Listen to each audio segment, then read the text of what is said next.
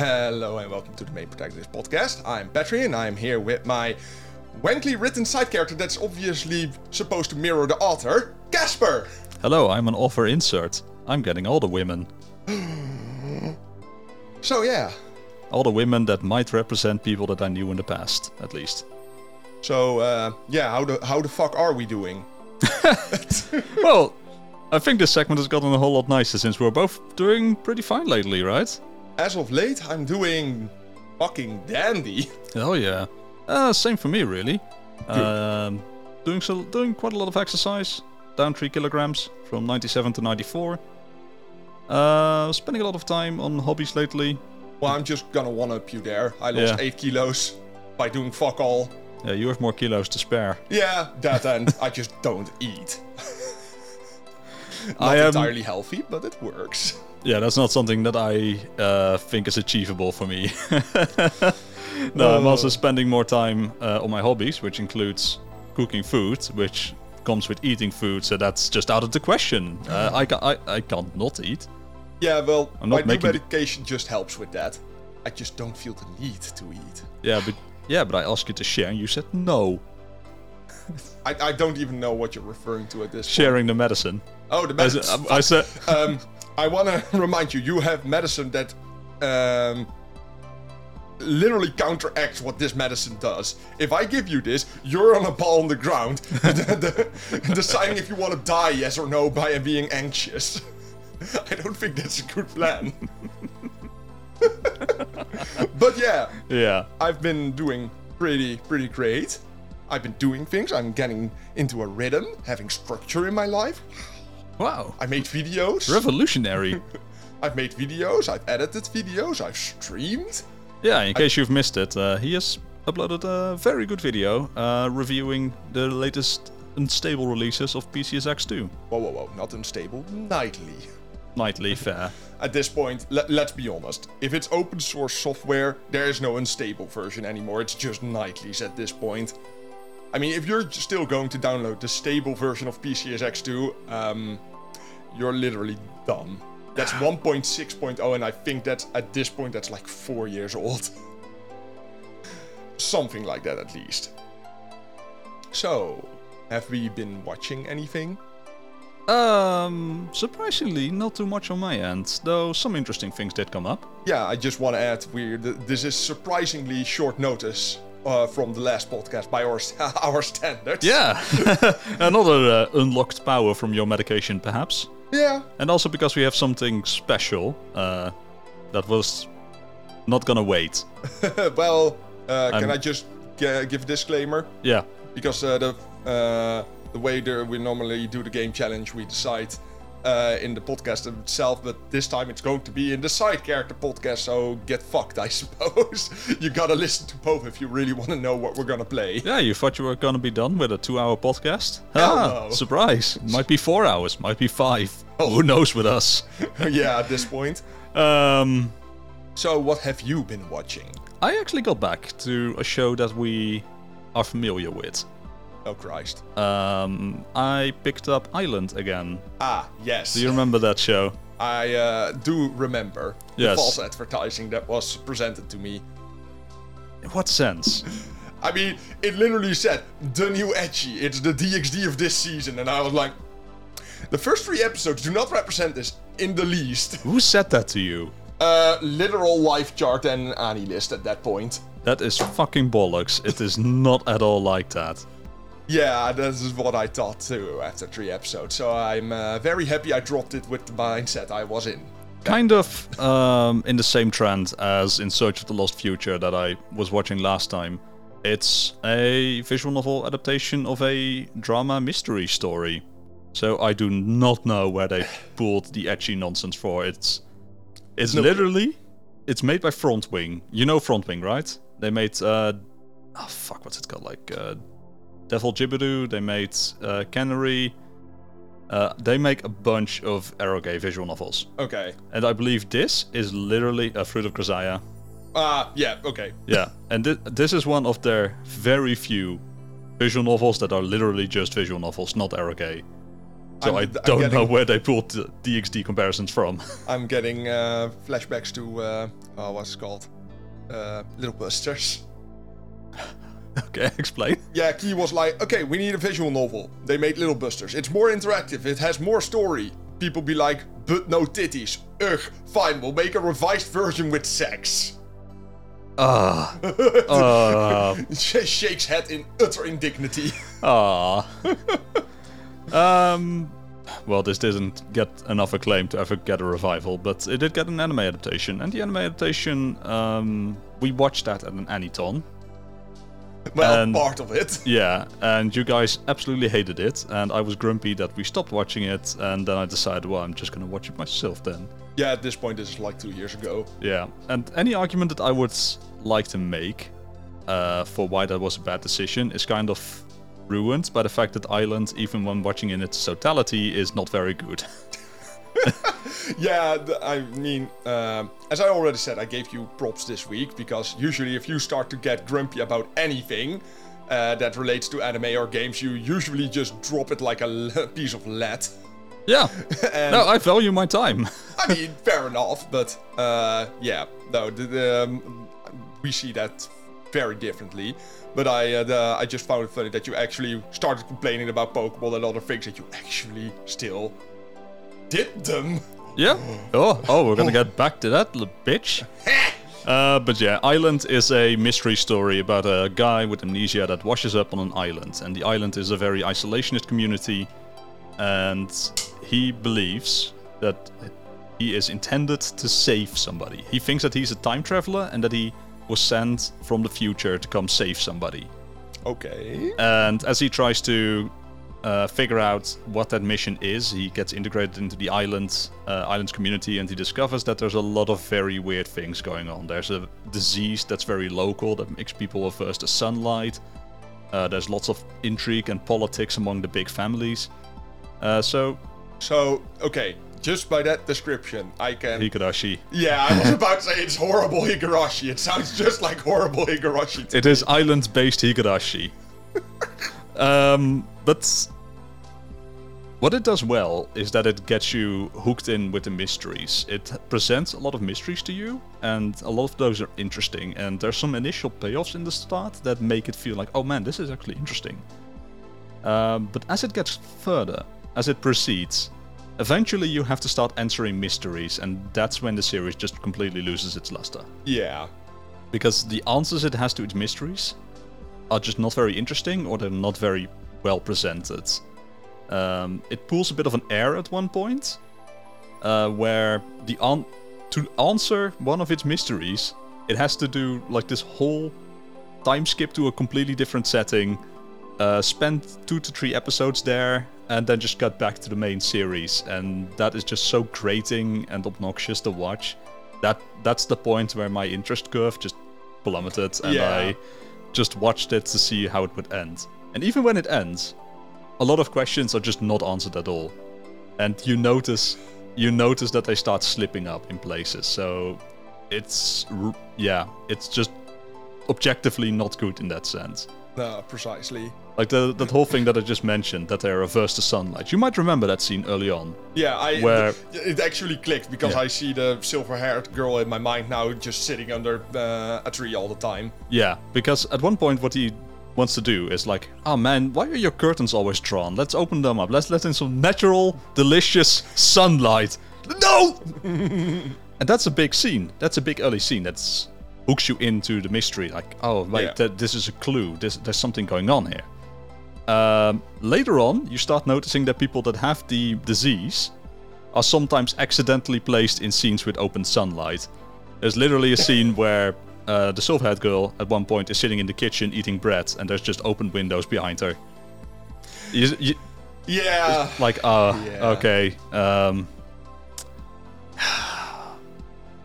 sigh. Sigh. Yeah, so you had something and you just threw stones in your own window.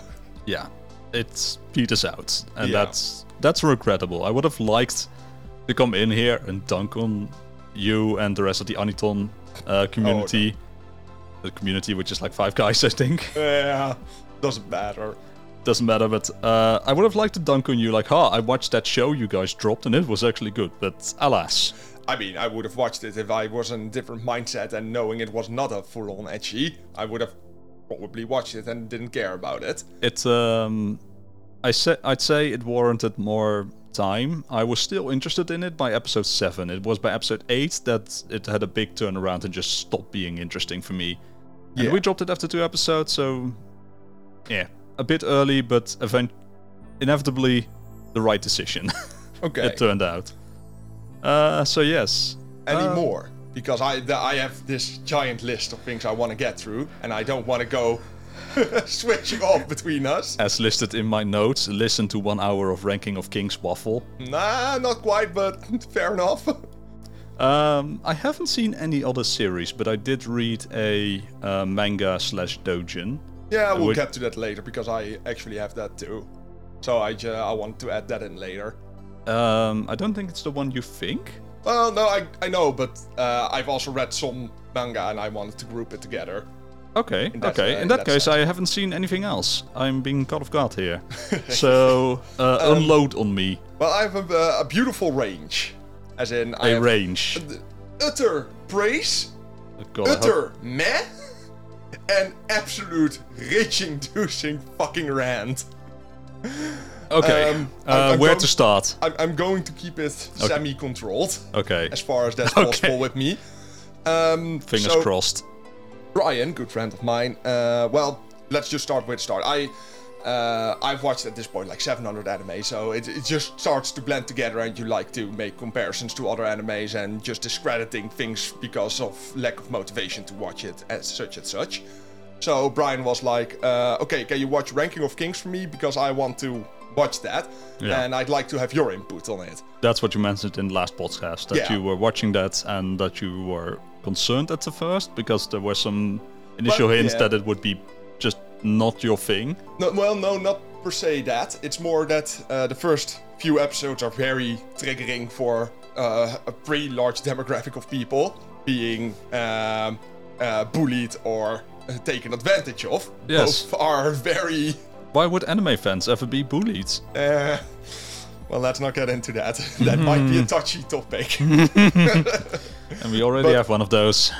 Exactly. Proceed. So moving on. Um, after that, uh, I think I was at episode four at that point. I have finished it by now, and uh, I can only say that this is a solid top three anime for me, as in um, All time? all time, just straight up. Oh, Jesus. Fuck. The animation is finally something fresh. Um, it has total, totally different um, inspiration. It's very Italian, south of French kind of animation, if that makes any sense to you to people. Um, yeah, there's just not much wrong with it because, as you know, I I totally despise any magic or uh, fantasy related Yeah. things that are not defined, and I can uh, truly say nothing is defined in this show.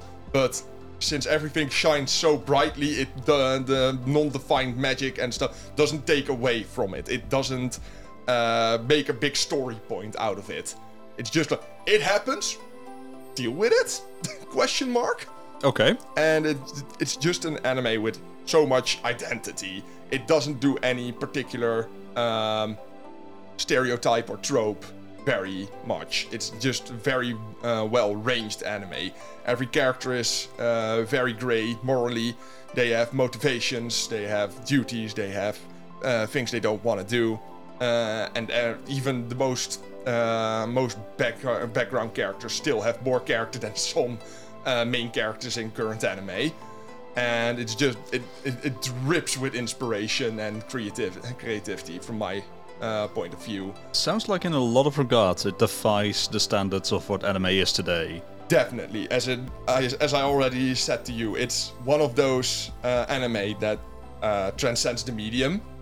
As in, uh, I think I could show this to my mother, and she would still be like, "Yeah, this is fun to watch," and that's something pretty special, I think.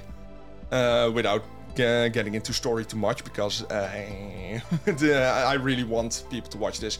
But I really like where most of the story is tell- told through the lens of uh, a children's uh, story, a children's book. I said it has the uh, innocence of a children's book, but in the meanwhile, people are getting gutted. Yeah, that's something that, I noticed when I looked it up. By the way, we have to do a bit of a rectification. When we were talking about this last two weeks ago, I was super fucking confused because he was talking about ranking of kings. You thought King's Game, I'm pretty sure. Yes. Yeah. because you said the Japanese name and like, oh yeah, King's Game, yeah, I've seen that around. And you started talking about what it was, and I was like, just the question marks were starting to visually appear above me, like the.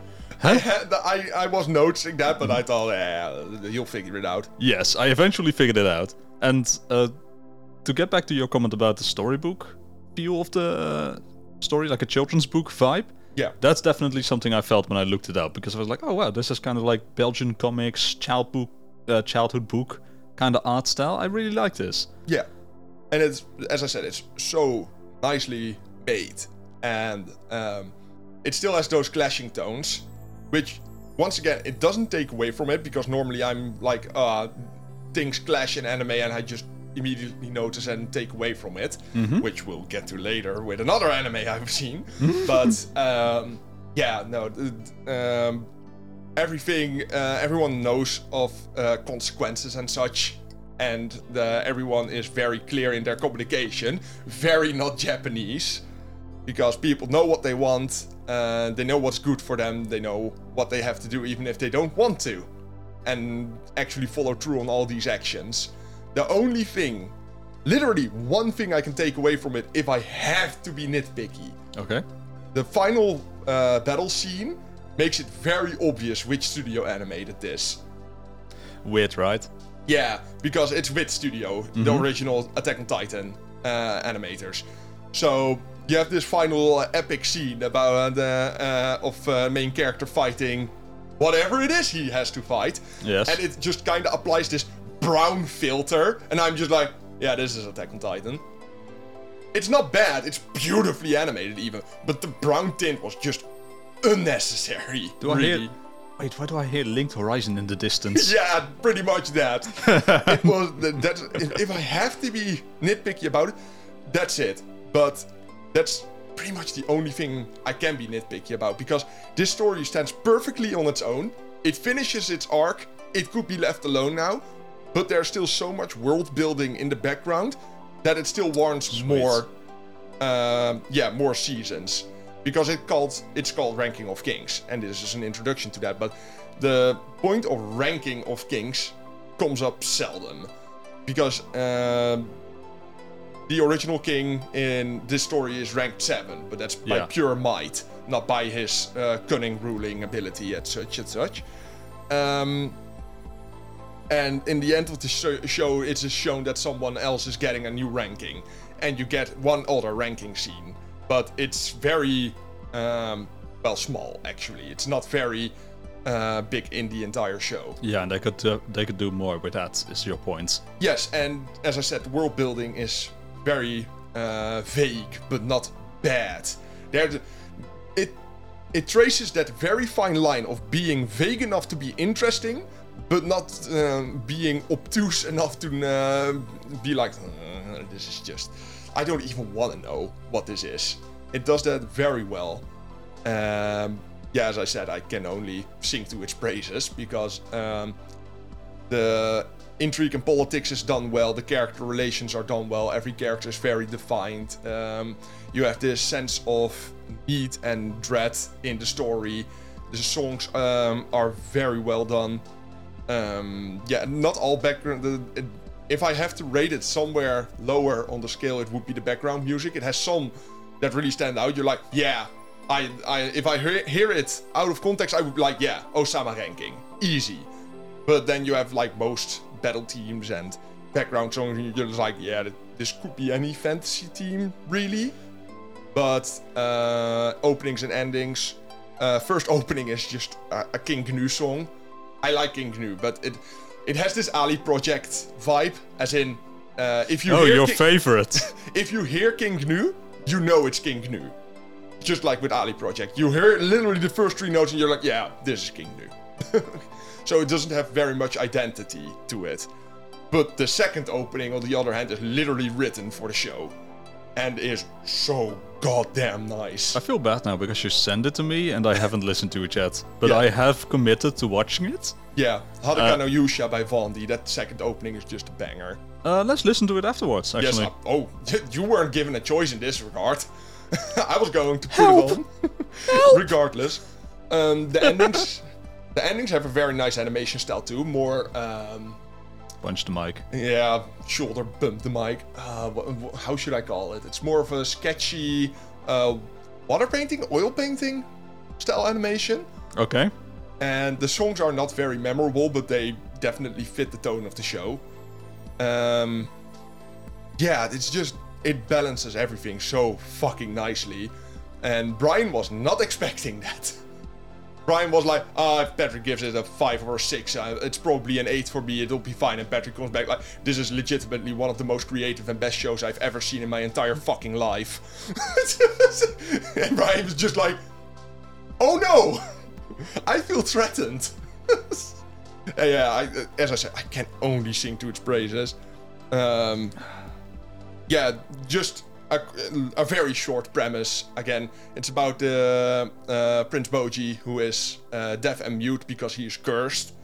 Uh, you'll find that out very soon. Um, and Kage is literally a shadow person. I mean, Kage literally means shadow. Bit lazy on the naming scheme, but eh, it doesn't matter Passable. passable. Um, and they uh, each get uh, well, one ta- gets taken advantage of, and one gets well, mostly emotionally bullied, um, because he is still the prince of the king, the son of the king. So. Um, yeah, he ju- just seems like this bumbling idiot, but he just doesn't have a proper way to communicate with the outside world Yeah. and uh, everything in his skill set, as in he is very skilled, but it's just not in a traditional way. So people discredit him even when he shows this skill because it's not the usual way, and just this rigid viewpoint that gets softened by the end of the show and truly broken down, uh, broken down by the end of it is so nice to see. Would you say that this is an empowering show for the handicapped community? Ooh, um, I don't think specifically that. I just think in general, I mean, you could take it that way, but I think that's just projecting your own issues upon uh, an anime, which is fine. But Yeah. Yeah. I was about to I was about to add that's fine, right though? no, that's definitely fine. But you'll have to realize that. And I would say it's just empowering in a general sense that uh, even when your skill set doesn't uh, meet qualifications or uh, standards that are usually put on people, that you are still uh, very skillful in, in certain regards. You still have Yeah. value. You still have value in your own way, uh, even if uh, some people don't appreciate the way you show this. And yeah, that, as I said, I really liked how it put that. Um, yeah, I wanna, I wanna go on about the Yeah, story. I, I, I know the feeling. I know the feeling of wanting to keep ranting about it. it- it's just a problem where, as I said, I can't, I don't want to spoil the the show because it is that good. Yeah, I I can, I feel very much comfortable with spoiling very subpar shows, but this is so special, I don't want to spoil anything. yeah. Uh, so yeah, that's that's my take on uh, Osama ranking. Uh, yes, and I think everybody can walk away from this uh, reassured once again that they absolutely should be watching this. This is not a man who lightly gives away high scores, No, definitely or a man not. who would lightly break up his top list of shows. No. Um, yeah, just in short, uh, I, as I said, it kind of transcends the medium, and if you watch it and you stop at the point where you don't like something, I honestly think you're kind of weak-minded. Just because there's so much behind this anime um, that even if you don't like certain things, there are so many other things that you can like about it. But yeah, that's where I'm kind of going to uh, chop Yeah. that one off. All right. Um, then we go into the meh category, The meh. Okay, what is meh? or uh, our experience with Dragon Ball Kai in the Boo Saga. Okay, yeah. As in, okay. it's literally, I, I literally wrote only one line. I want to remind you, Osama ranking, I have uh, written out the whole plot. I think I got like more than 1500 words in this document alone about that. Dragon Ball Kai, the final uh, chapters, got one line. Boo Saga goes brrr, it's a bit shite. it got reinforced watching it with you. I mean, we're still not done by no, long shot. no, but no, no, no. it's so clear. Uh, it's it's very frustrating to watch, especially later on, uh, because as you already said, even you started to notice like this is just kind of empty. It feels dumb. Yeah. It feels nonsensical, and you obviously see that Akira Toriyama had an idea with going going to school and such, and it was obviously just axed. it, it got a few episodes and either his editor or uh, people pushback was just like, nah, you don't get to be creative. We wanted to see big burly Man fight. You do just that. And Yeah. only that. And I, uh, the older I get, the more I have to do, um, to do with uh, just feeling bad for Akira Toriyama. He just wants to make gag stuff, but that's not what people like about him. And he just get fucking pushed into this box of mediocrity. And that's just so sad to see. Yes, I think I can definitely agree with you that uh, the Boo Saga so far it started off um, weak in some ways. Like, oh, this is not what I expected from Dragon Ball Z. Uh, this could have been better, but maybe this goes somewhere. And then it gets axed. You get back into shonen action that you're familiar with, and you notice just, man, yeah, this is the Dragon Ball Z I expected, but the heart doesn't feel there. Yeah, this- yeah. As I said, nothing feels logical. As in, Frieza, it's a space emperor. There was previous connections made. It was kind of uh, logical, the, a logical step to stop him. Yeah. Cell- Vegeta ties into Frieza. Frieza. Uh, Well, Raditz ties into Vegeta. Vegeta ties into the space emperor thingy. And um, well, since he told about the Dragon Balls, um, Frieza was aware of them, and the the main cast needed those Dragon Balls too. So there was a reason for conflict. yeah. And then you have the Cell Saga, which is just a vengeance, literally. Yeah. A vengeful spirit trying, or not even spirit, honestly, but a vengeful person trying to get back at Goku. Goku! Yeah. And that is actually built up way earlier. That is Yeah. not so, much tied into Frieza as it is just Dragon tied back into all the way back to Dragon Ball. Yeah, and it, it's a bit of a stretch to pull, uh, pull this back. That I will say about the Cell Saga, but there's so much uh, intrigue and um, just a passing of the torch moments in this particular saga that uh, it doesn't feel disjointed in any way. It feels a bit uh, plot convenient sometimes. Hello, But- Christianity. Yes, with uh, the the hypey timey limey chamber, hyperbolic time chamber. Yes. I had to do a Dragon Ball bridge there. Uh, it that's a bit plot convenient, and they changed the rules a bit, but nothing without reason. It felt like there was a reason for most things, and then you have the Boo saga, and then it's like, lol, okay, uh, Alien did boom boom, uh, destroyed galaxies long long ago. Um, the, uh, his father was, uh, or uh, the creature's creator was killed by creature, and now the son of creator is like, lol, I also want this monster that killed my father to uh, work under me. And what is your uh, motivation? To blow up the universe. For what reason? No reason. I just want to blow up the universe, I suppose. Yeah. Like, okay, he has a motivation that he wants to get back at the guys, but that is not communicated well at all. And even then, it is utterly incompetent at it. Because once again, the guys don't care usually about the lower realms. Lower realms being within giant quotes here because they aren't very special either. And especially in uh, the Boo Saga, you can just see there they are more of a watchful eye than anything else because fuck, they can't even deal with Frieza.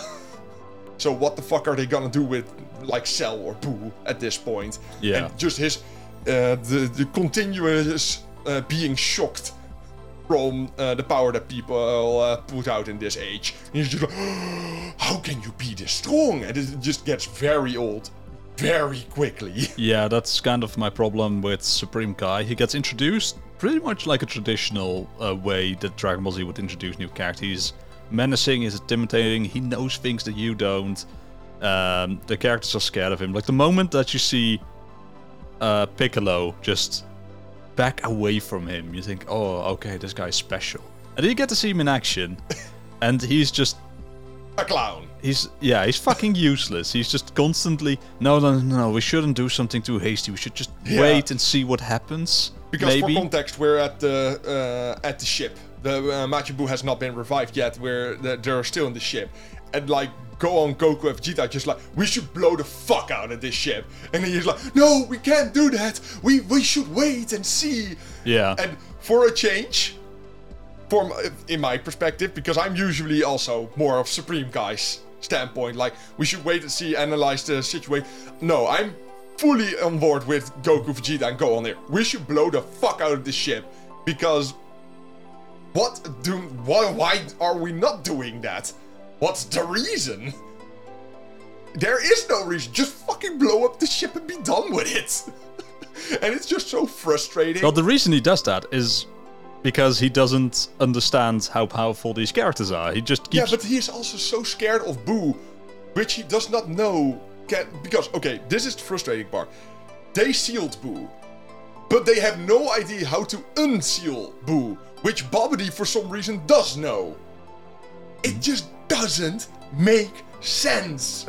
yeah, but the frustra- the frustrating bit is that he doesn't know how strong the characters are. So every time Anyone does anything. he's like, "What?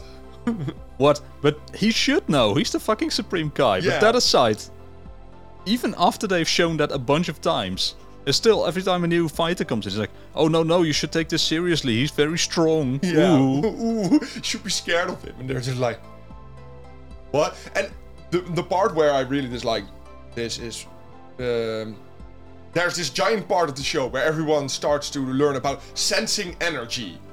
Yeah. And does Supreme Kai not do this?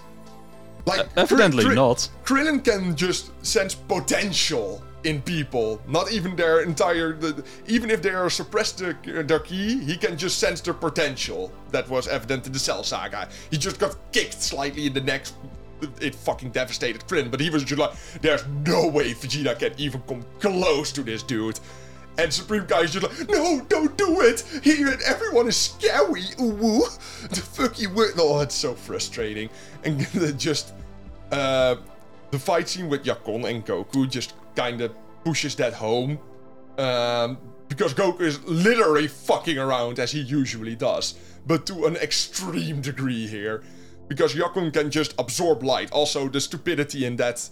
Uh, let's just get to the stupidity of that. Yeah. He is a creature that is born in utter darkness, has no sense of uh, the light around him, was recruited by Babidi, but I want to remind you, for some reason, this creature has eyes to see in our spectrum of light and is able to absorb our spectrum of light, which he has never seen. Yes, that is some wonky ass evolution. That's literally evolution working against itself, going and literally counteracting evolution. But that's bio- biology. I don't want to get into that.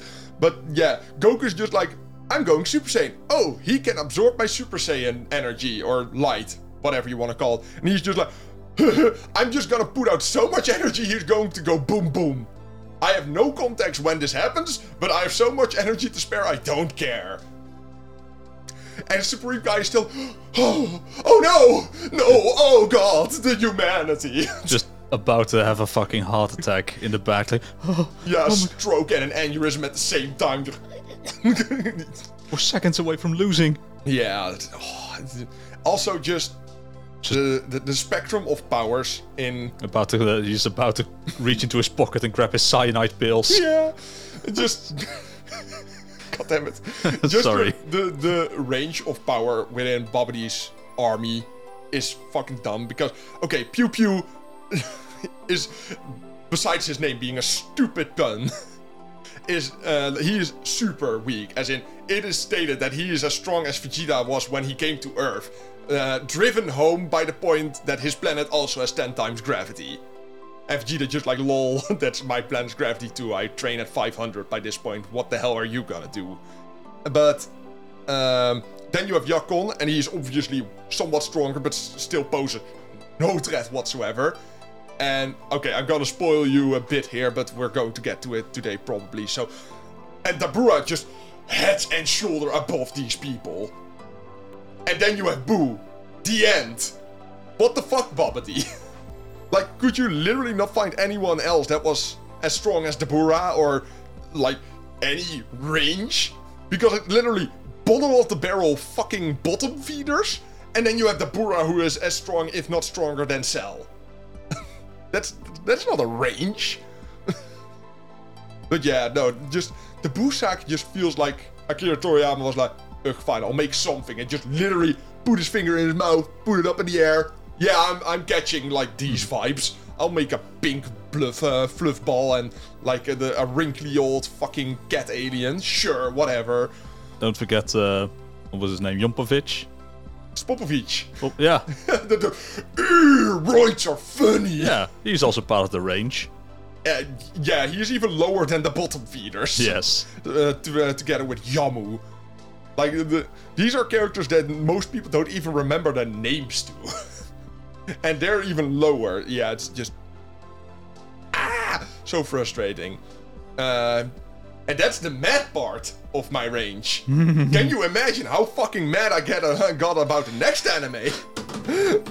Uh, so yeah, I watched uh, Koroshi Ai because I was done with uh, Ranking of Kings, and uh, I, I already said to Brian, whatever you're gonna give me next, it's gonna be shit because it's not Ousama ranking. Yeah. That's just perspective of the situation. You're in the wind down phase of having just watched a I- fucking stellar anime. yeah, and just having those expectations, and they are impossible to meet. But boy, did he give me some shit. So Koroshi Ai, it is based on uh, the ma- on a manga that's still ongoing. Uh, I want to remind you, Koroshi Ai, if you literally translate it, is murder love, which would be a pretty okay name. Okay. But they decided to translate it as love of kill. The fuck does that mean? Oh, this brings me back to all you need is kill. Yeah. God fucking damn it. But Ah. not not even love of killing, which would make more sense. But Okay. whatever. The- yes. The, go, title is already Please go on. the title is already wank. Uh, That already got me kind of mad. But the premise is that uh, you have this novice bounty hunter, which has the most pretentious name under the sun. We'll get to that. And she meets this expert assassin on a mission, and um, he's just like, well, in my ra- in my jobs, you never find women, so I'm just instantly going to try and seduce this woman I'm seeing. Uh, so there, it starts off pretty unique in that sense. I said he's just like, I have to take this opportunity, if you the and we'll see. But not being that novice bounty hunter, by the way, her name is Chateau Dankworth. what? Yes. Her name is Chateau Dankworth. She has the emotional range of a damp cloth. she literally is just hate and silence. She does nothing else. So she is just uh, constantly avoiding his advances. But uh, in a few episodes, she fi- she gets uh, tasked with finding this expert assassin and killing him because, well, that's what they've been tasked to. Guess who the expert assassin is? It's Ryong Ha, the dude from the first show and the episode that tried to seduce her. and it, the, you already know where this is going by this point. I was literally at the first episode. Saw this was based on a manga that's still ongoing. And I was like, yeah, I know exactly where this is going. This is just going to be a wank um, romance story with some murder subplot and it goes nowhere. And by the end, we don't know anything. It it just peters out and it stops. and that's exactly what you got. That's pretty much what I got. So, yeah, It. from I a look. character standpoint, Chateau is already fucking dumb in her name alone. Her motivations are dumb. Her origin story is dumb. Um, Ryong Ha, the assassin dude, he has literally the uh, social energy to carry a relation with himself. As in, he pretty much does so. He projects his relationship on her. And she doesn't take to it whatsoever until the last episode where she suddenly, yeah, okay, I'll, I'll roll with you. But it wasn't not, there was no, there was no evolution there. It was just like, it's the final episode, I'll just be kinda nice to you, I guess.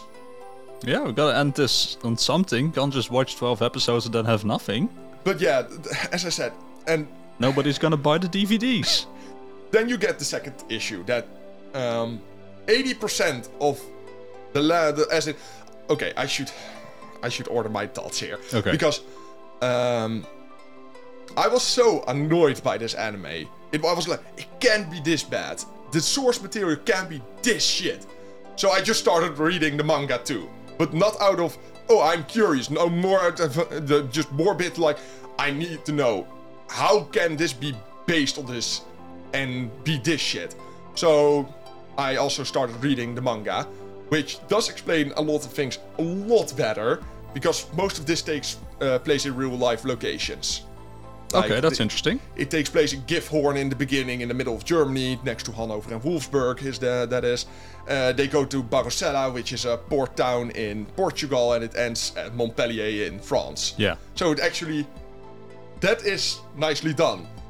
But uh, well, first of all, the manga is just casually racist.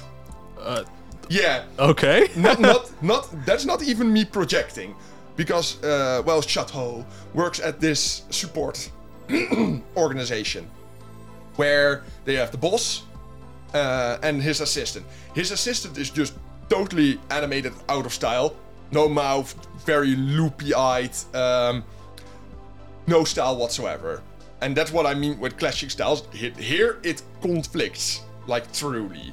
Because he's not a gag character whatsoever. He's just a character. Yeah. But he's just fucking wankly animated. For some reason. There's no theme or rhyme or reason to it. But then, you get to hear uh, or to read his name in the manga. It's literally Indian Kun because he's Indian.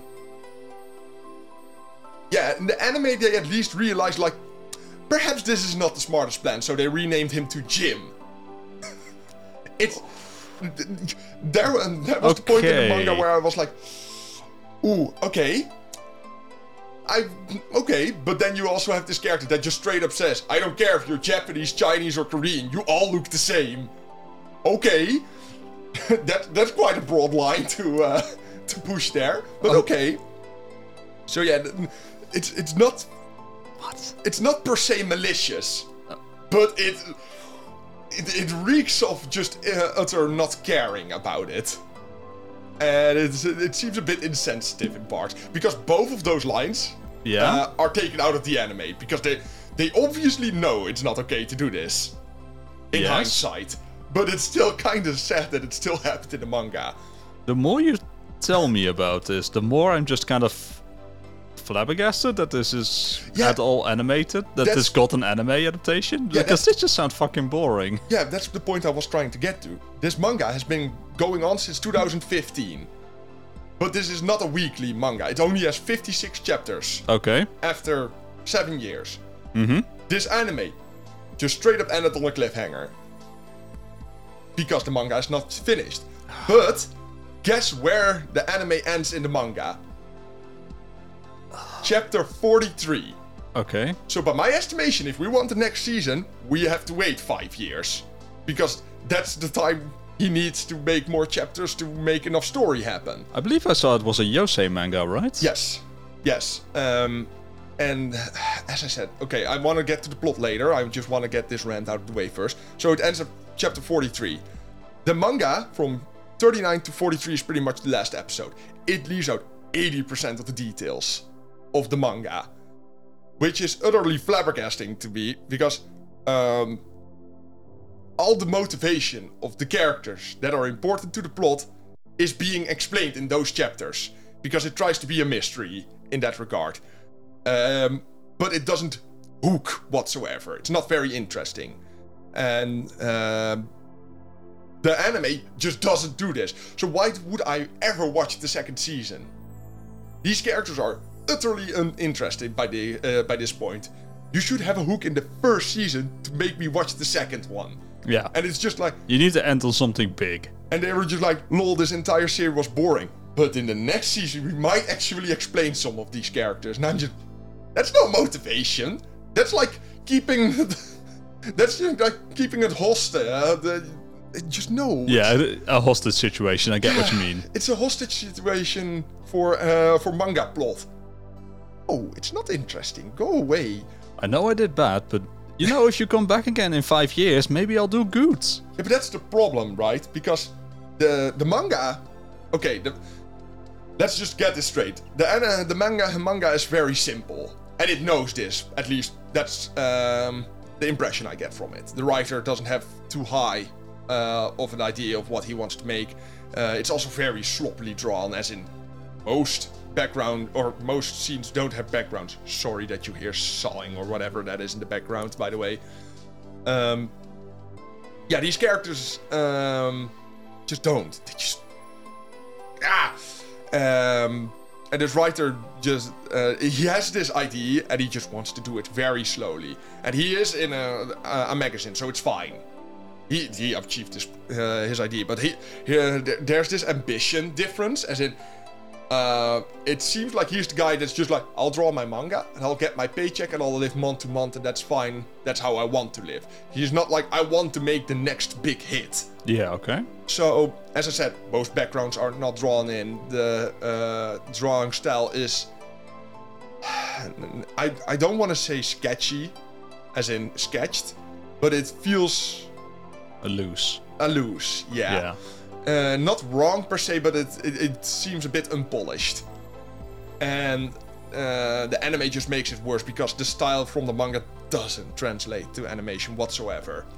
And uh, it is almost like uh, they gave this to because it was animated by Platinum Vision, mostly known for Servamp. They don't do a lot. Yeah, th- th- that rings a bell, but not a very loud one. Uh, yeah, exactly. And it just uh, seems like they watched or they read the manga, burned all the chapters and volumes, waited two weeks, and then started the process of uh, animating it without getting without references whatsoever, because scenes just get uh, rewritten or intentions just get entirely uh, revoked and changed around.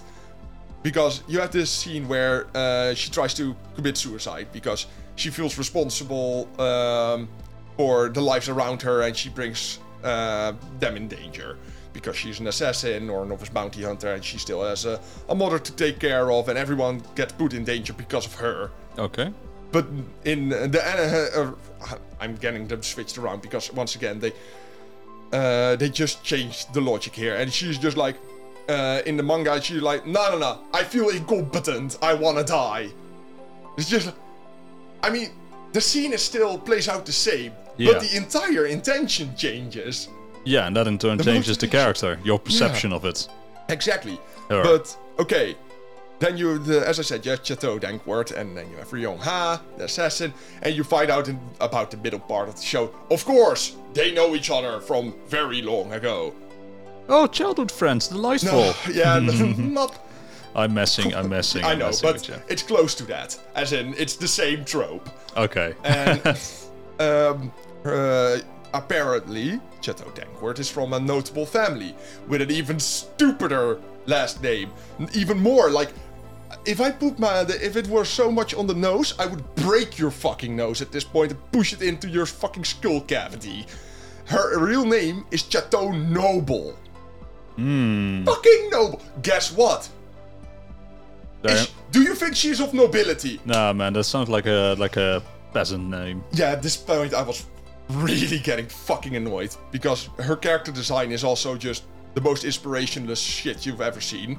As in, um, funny that I mentioned it now because I just thought of that connection. Uh, she looks exactly like Violet Evergarden in most regards, but shittily animated.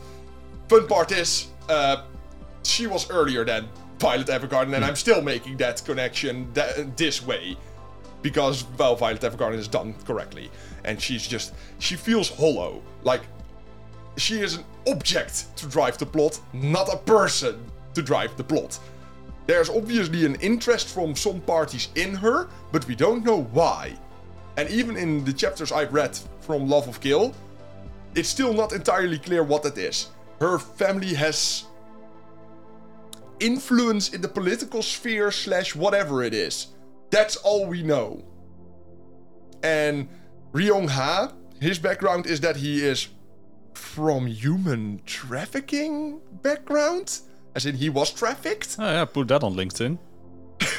oh wait, he is trafficked. He's not. The, okay. He is trafficked because he took someone else's name.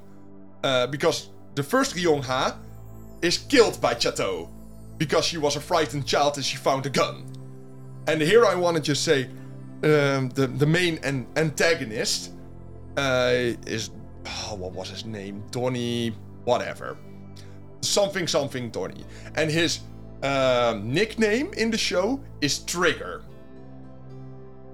Yeah, when I was repeating the plot in my head, and I was just rethinking it, I was just like, I hope this is thought out by the writer because it's a pretty okay pun. But if he didn't do the things he did in the beginning of the show, the entire plot wouldn't trigger. I kind of got mad at that because he gave re- the original Ryong Ha a gun to protect himself uh, because he breeds. Uh, uh, how do I say that? He raises uh, orphan children to be uh, Okay, yeah, utterly militant That and kind of trope. yeah, doing his bidding. Uh, but he is not the boss. Boss. He's just a, dude in the rankings. And um, Ryong Ha uh, got taught to be uh, very vigilant and uh, know his surroundings, and that why he, that's why he was chosen for this first mission uh, for scoping out this city and uh, leading this particular person to safety. Alright, this is not stated in the anime whatsoever, so we don't know why Ryong Ha was in this situation. But every time he get this he gets this gun, he's incompetent with it. And then by the end of it, he drops it in front of Chateau, who is frightened because her dad just dropped her in a suitcase, got killed, and she got shipped off with Ryong Ha. Because that was supposed to be his job, just um guiding his uh, her father and her to safety. But he got killed in the meantime, so um, he took care of Chateau. And she's just crying and scared. But then her logic is. The logic is just baffling to me. Like, she is scared, but Ryong Ha calmed her down, told her uh, uh, his, uh, his name, and she told her hi- her name to him. And they were kinda okay with each other. She was still scared. But then, um, this older kid, which is future Ryong Ha, Yeah, the guy that takes the name. yeah, he is uh, also involved in this because they ran into each other. Uh, yada yada. They are now uh, doing this together. So um, he is leaving, and Ryong Ha was like, "Shit, no, uh, he can't leave. He knows too much of this murderous plot that I'm involved with." Drops the gun, runs after him. Chateau is scared, and uh, her her first instinct is like, "I'm gonna pick this gun up, gonna sit in the this um, in this closet and just be scared. scared." He comes back. He says he's Ryong Ha. Don't be scared. Bam! just shoots him straight up in the neck and just say, "Sorry, sorry, sorry, sorry." That's no character development. She didn't even have the right motivation to shoot him. He literally came into the building, announced, Hey, it's me, Ryong Ha, don't be scared. Bum! Lays there on the ground bleeding out. Drives her off to who knows fucking where to keep her safe. Still being compelled by his duty. Dies on the road. Uh, other kid finds out. And human trafficking Ryong Ha. Mhm. And he's just like, Yeah, I'll take her name. Of his name. His name. I'll just be Ryong Ha now, which is fine, but as I said, we now know the origin of his name. I still don't know why the fuck he does what he does. You no went, clue. You went into this for far too much for such a throwaway fucking shit Yeah. show. But once again, I couldn't believe how bad it was. So I read the manga. And the manga is better, but it still leaves so much open fucking holes everywhere. It's just like, yeah, you can do this slowly. Obviously. Uh, I mean, you have writers who want to be uh, very excellent at what they do and they want to take it to the next step. And he's just like, I'm doing it my way, and that's the only way. And that's very slowly and very obtuse and obviously not by many writer standards. So, it, the, the- as I said, there is no interest here. Ryong Ha comes from a background where he is literally trafficked, taken advantage, uh, advantage, uh, advantage of, and utterly destroyed as a human being, broken his bones. And by the time we see him in the show again, he's like, lol, lol, lol, I want to be your boyfriend, be my girlfriend, lol. That's literally, he's fucking yoful all the time. And he just gets serious some, uh, sometimes out of nowhere. Because one of those lines where I thought th- it was really dumb, where I almost considered dropping the show. I, it almost looked like the writer wanted to look smart in some way. Because you have this dude who wants to take revenge on Ryong Ha. Whole other story. Um, and he's just like uh, the uh, trying to detain Chateau. And Chateau tries to taser him. And he's just like, lol, I've taken too many drugs, my nerve endings don't work anymore. Taser don't work, ha! Okay, still stupid, but fine. And then you have. These scenes are not connected whatsoever. And then you have Ryong Ha killing him. And he just lo- looks at the body after he shot him dead. And he's just like, oh man, you must have fried his nerve endings. And you. What the fuck do you mean? How would you gather that from shooting him to death? That he doesn't have any feelings anymore. It doesn't make sense. It's almost like the writer was like, haha, I can make a character connection. My character seems very smart and insightful of the situation that he can scope this out. And I'm like, no, he just shot him dead and just like, throwaway line, lol, your nerve endings are fried. This is so weird. This all sounds so weirdly incompetent. I can't. Yes. I've. I'm still just stuck on what I mentioned earlier that I can't imagine how this actually got to be a recurring entry for a magazine. Yeah, Nor how anybody b- bothered to actually animate it. Yeah, and there are just so many facts that lost from manga. As I said, the manga is fine, mm-hmm. as it it knows what it wants to be, but it's so baffling to me that it got animated, and even then it got animated so that most of the positive parts of the manga just entirely fade away. Because I said it takes place in real life parts of the world. In the anime, they just misspell everything for no reason. It's just okay. Why? No reason. Uh, just like fucked to look at a map. yeah, it's just like everything is spelled wrong. Whatever.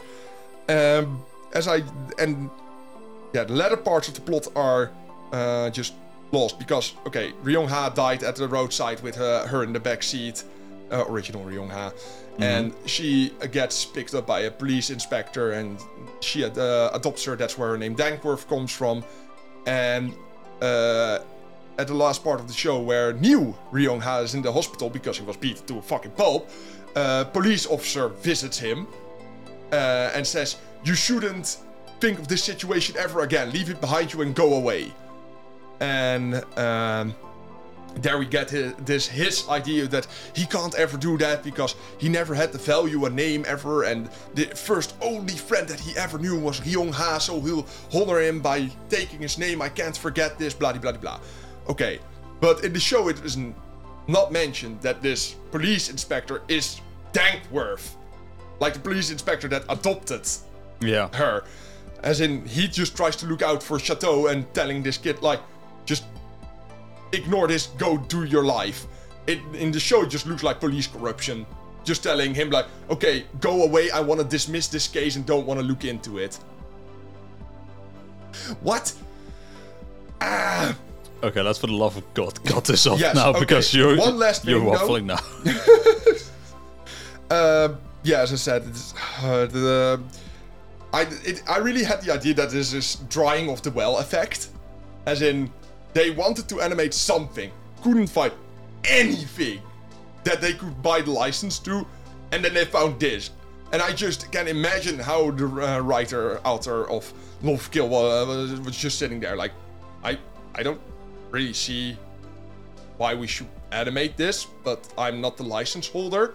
That's my uh like publicist, so take it up with them, I guess. And the publicist is just like, yeah, anime, let's do it. Without even looking what this Platinum Vision requested to animate from them. And it yeah, it just feels dumb. Drying of the well, literally.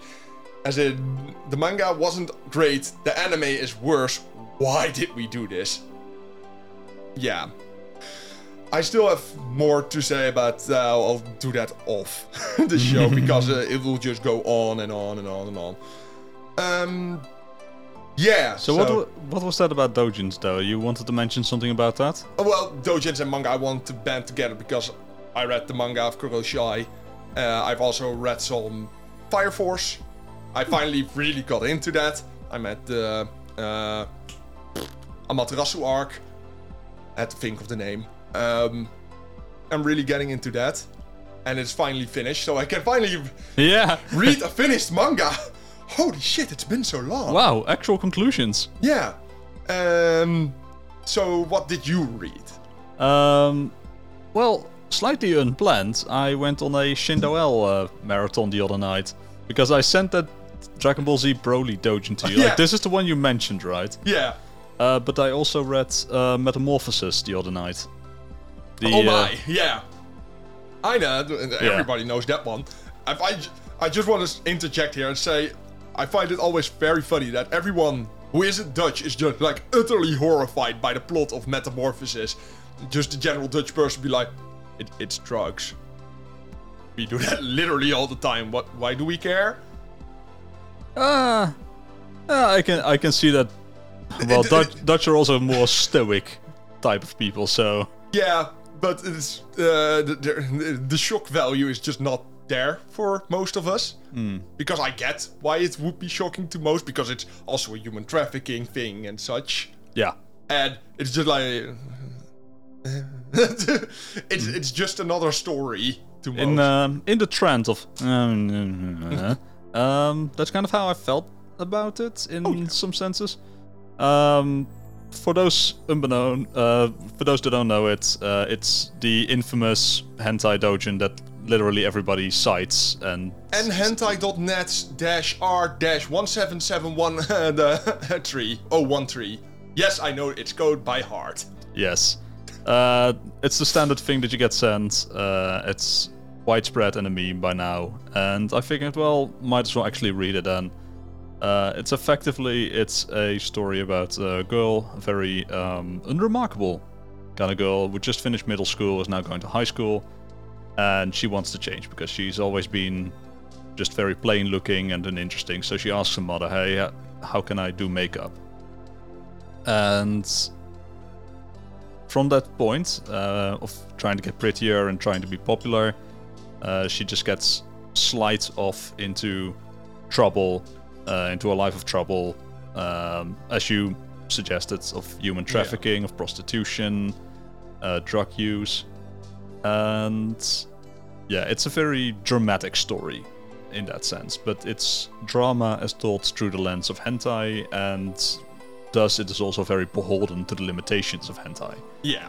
because the initial part of her being unpopular and wanting to change um, and how that starts to go wrong it starts to go wrong in like the span of five pages Yeah. it's the start is very rushed and very unimpressive because oh god ShindoL needs to get his fucking drooling twitching hentai scenes out and he's a very good hentai artist absolutely let's not that's Let's just not not of, that. no, that's not up for dis- discussion. He's fucking amazing in terms of art. Uh, as a story, for the storytelling though, that is a bit rushed and yeah. But it starts to get kind of into the swing of things because later on the story becomes very intertwined with sex, and then it's just a good whole. I mean, it's, it's, it's still a dojin, so the, in, uh, the involvement most people have with it is not very deep. And uh, that's what I get from it too, because even if you read it for any other reason than porn, uh, it's usually. It, it just kind of feels like it goes shot to shot just to draw different things, not to progress a plot in any sense. Yeah, it's definitely made so that you can just kind of chew it, just Yeah. not Just read like- a- just not read anything and if you don't read the last like 10 pages or so you get zero impact from it Yeah. uh, yeah it is very much still just a hentai drawn to be appealing and then it but if you read the plot and the context and the ending, then you get a very grim story. It's kind of the mood killer. Uh, Yeah. it's a mood. It's made to be a mood killer in that sense, but also to still be the mood. It's Yeah, a bit it- it- duality it- there. It, tries to be very depressive whole. It just tries Mm-hmm. to be a, a downward slope, yeah, but the early few pages is literally a cliff, and then it just slopes further beyond that cliff point downwards. Yeah. And it, at some point, it's just why? I mean, we get where this is going, and we're all kind of already kind of at the bottom, but it just keeps rolling, and it's, it's, it's fine. Mm-hmm. Yeah. But it doesn't feel like it has a need to it whatsoever. Because I believe it's uh, the anime man who said like, uh, "Oh yeah, this is the hentai that you read for the porn, and then you end up uh, crying." And like, Uh, what? I read it and I was like, "Okay, well, this is really forced. A lot, a few of these twists are incredibly forced." if, but if you want to be horny and you want to have a good story, just read Nozoki Ai. But do, do I say that right? I might be. Uh, Nozoki Ana? Ana. Yeah, that's the one I was looking for. Sorry, it clicked into me because you mentioned it so many times. Yeah, Koroshi Ai was still in my head. Yeah. Sorry, still ranting internally. Nozoki Ana. If you want to be horny and you want to have a good story, Nozoki Ana. Or perhaps Velvet Kiss if you want to be pretentious about it, I guess. I do like to be pretentious. So, yeah. But yeah, the, the actual big dramatic twists are very often very forced, and then the hentai scenes are just hentai, and you can just perfectly normally enjoy that. The you could- it takes to have impact make no impact because the character they are swung on doesn't have any relation to us yet. We are not very invested in this character. It's just. Uh, because because it's Russia the intro. yeah, it's like everyone sees this. Um, I mean, most of us see this having a friend, having a family member that just slips into depression, drug use, uh, a bad situation. In general, we Yeah. all see this. There's, so there's that uh, relation to it, but that's so base. We don't know anything about her, what her wants and needs were, uh, how she uh, came- Attention. Yeah, exactly, and that's just kind of yeah. I still it's still one shot manga, so it's Yeah, it's seven chapters. yeah. It's a it's a, it's that's a proper uh, published work. Yeah, fair enough, but it, it is a bit short to properly Yeah. imbue. As I say, it is still Yeah. beholden to the limitations of hentai. Exactly. That's why I like those edge cases, like Nozoki Ana, as in it's not full on hentai. It's degenerate as fuck. Kiss but exists. Kiss, yeah, well, Kiss less so because that just that just knows what it is. Horny fun, and without being actually born. And then you have like Nozoki Ana, which can take very adult themes and tell them in a very professional manner. Yeah. But most of these themes cannot be told in a normal manga because either you would uh, uh, or uh, alienate your reader, or the publisher would be like, no, no, no, this is not the themes we want in our like shonen stuff. And then you have this very degenerate um, Nozoki Ana peeping hole, pretty much literally. But the emotional and uh, psychological development these characters go through and the struggles they have are very well written and very well developed. And then you have, like, uh, I mean, it's a false uh, comparison because Seven chapters versus, versus like uh, hundred and so much. Uh, so yeah, I, I get what he was trying to go for, but uh, I don't think that it being a hentai is a good enough excuse. No, and kind of the like the central point uh, where I think it goes wrong. Um, it's meant if it's meant to be a drama, uh, then why can't you just revisit it, revisit it, and just enjoy it for the porn? Yeah, Because it's very deliberately written to kind of process progress through its seven chapters to tick off as many big popular boxes: Mind Break, Yeah. uh, Mind Break, uh, Virginity, Impregnation. Rape. Uh, eventually, it goes into Gia. She changes the character design. She becomes a Gyaru. yeah, It- that- Agaha, and yeah, it's, yeah, it in that sense it feels over overhyped. Yeah. Like people said, like, "Oh, this is the big drama," but it's very indulgent still. It, it just did a lot of things when they were not really big yet. yeah, So it's just hipster things, pretty much, uh, for lack of a better term. So yeah, yeah, I read it too. But yeah, It's for cowards that don't dare to look at actual Guro. it's for uh, uh, cowards that want to uh, stay very uh, softcore about their hardcore. yes, actually, let's go with that. That is perfect, actually. Let's move on and actually get to the news because Yes. the seasonal thing we'll probably save until there's an actual new season. I mean, yeah, yeah, fair, fair, fair. All right. So, uh, first one's you, yours, because I still uh, need to switch to the right tab and I'm a little bit slower. You weren't ready. I was ready. I just needed to switch. There we go. Uh, yeah, Haruko Ichikawa's Land of the Lustrous manga returns from hiatus in June. I'll be honest, I didn't even know it was on hiatus. I want to watch the anime still, but there's only so much time I can make in my week. So, yeah, um, also, before I forget, the next anime I'm going to watch is uh, To Your Eternity. Betsuno Anata E. Okay. Um, and the manga I want, I hopefully have Fire Force finished by the next podcast. Because I hate talking about stuff when I haven't finished it. And I always feel the need to talk about stuff even when I haven't finished it.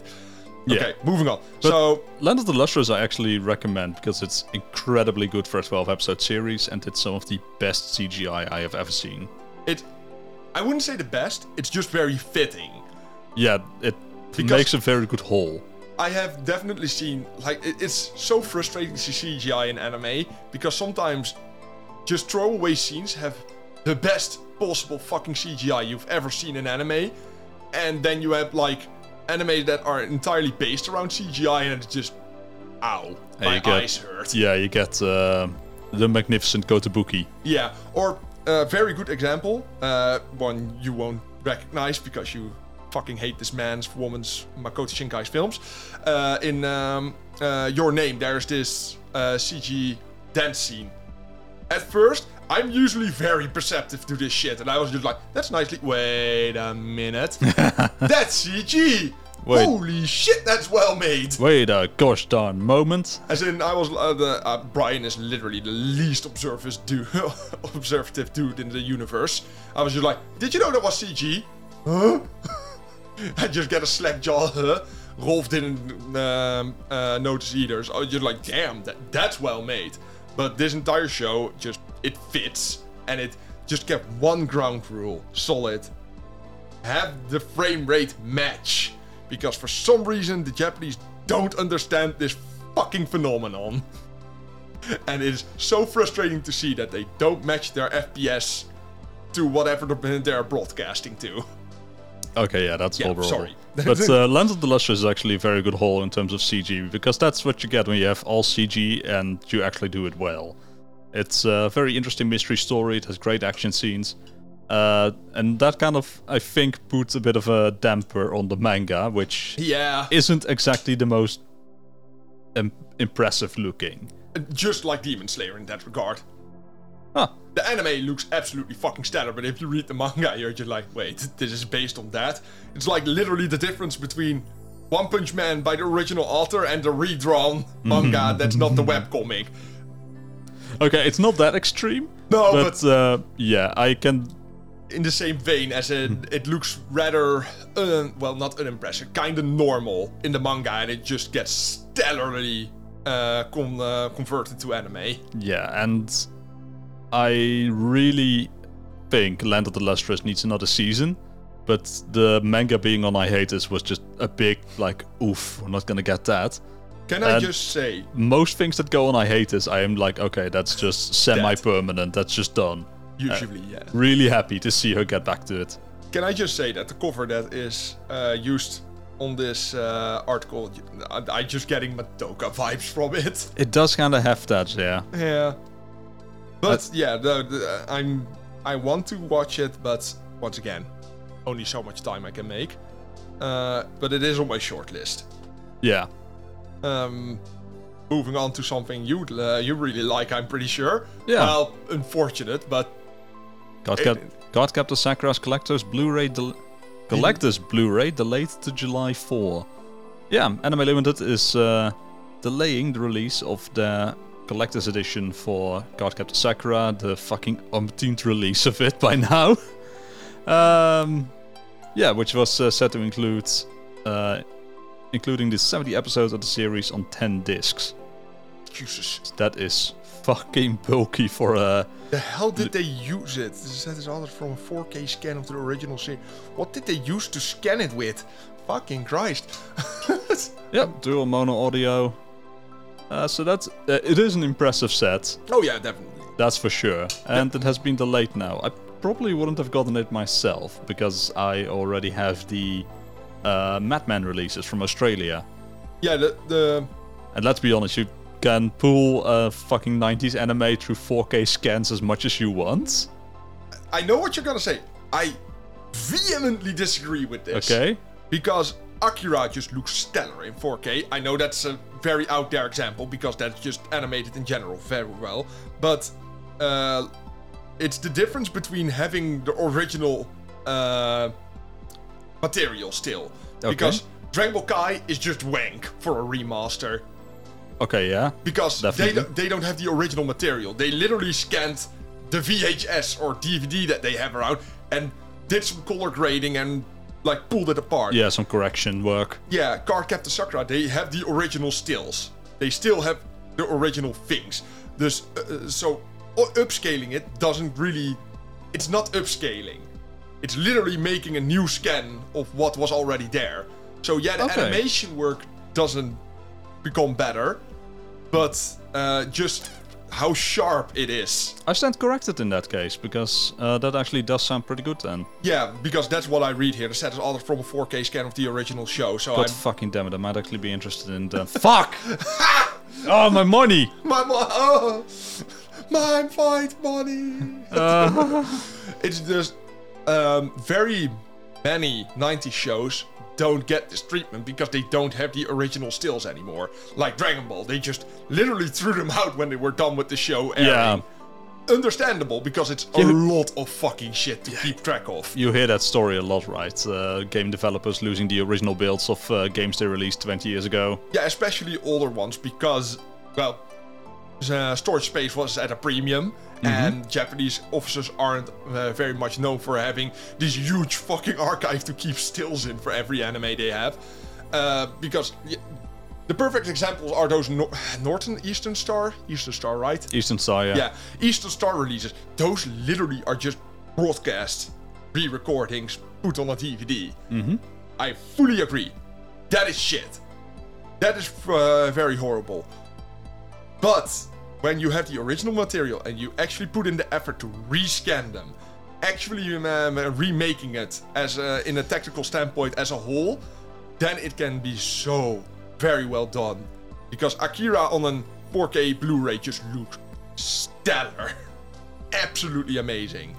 But I also very much under- understand your standpoint because most of it isn't that. Yeah. And Clamp is such a niche thing. They probably just keep all their uh, all the stuff they create because they don't make a lot, honestly. So yeah, it's for them. For them, it's not a, a, a hazardous thing to keep track of.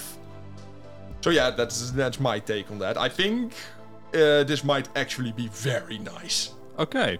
Uh, I stand corrected. Um, and I am actually quite interested in it then because I was actually planning to rewatch Card Captor Sakura at some point.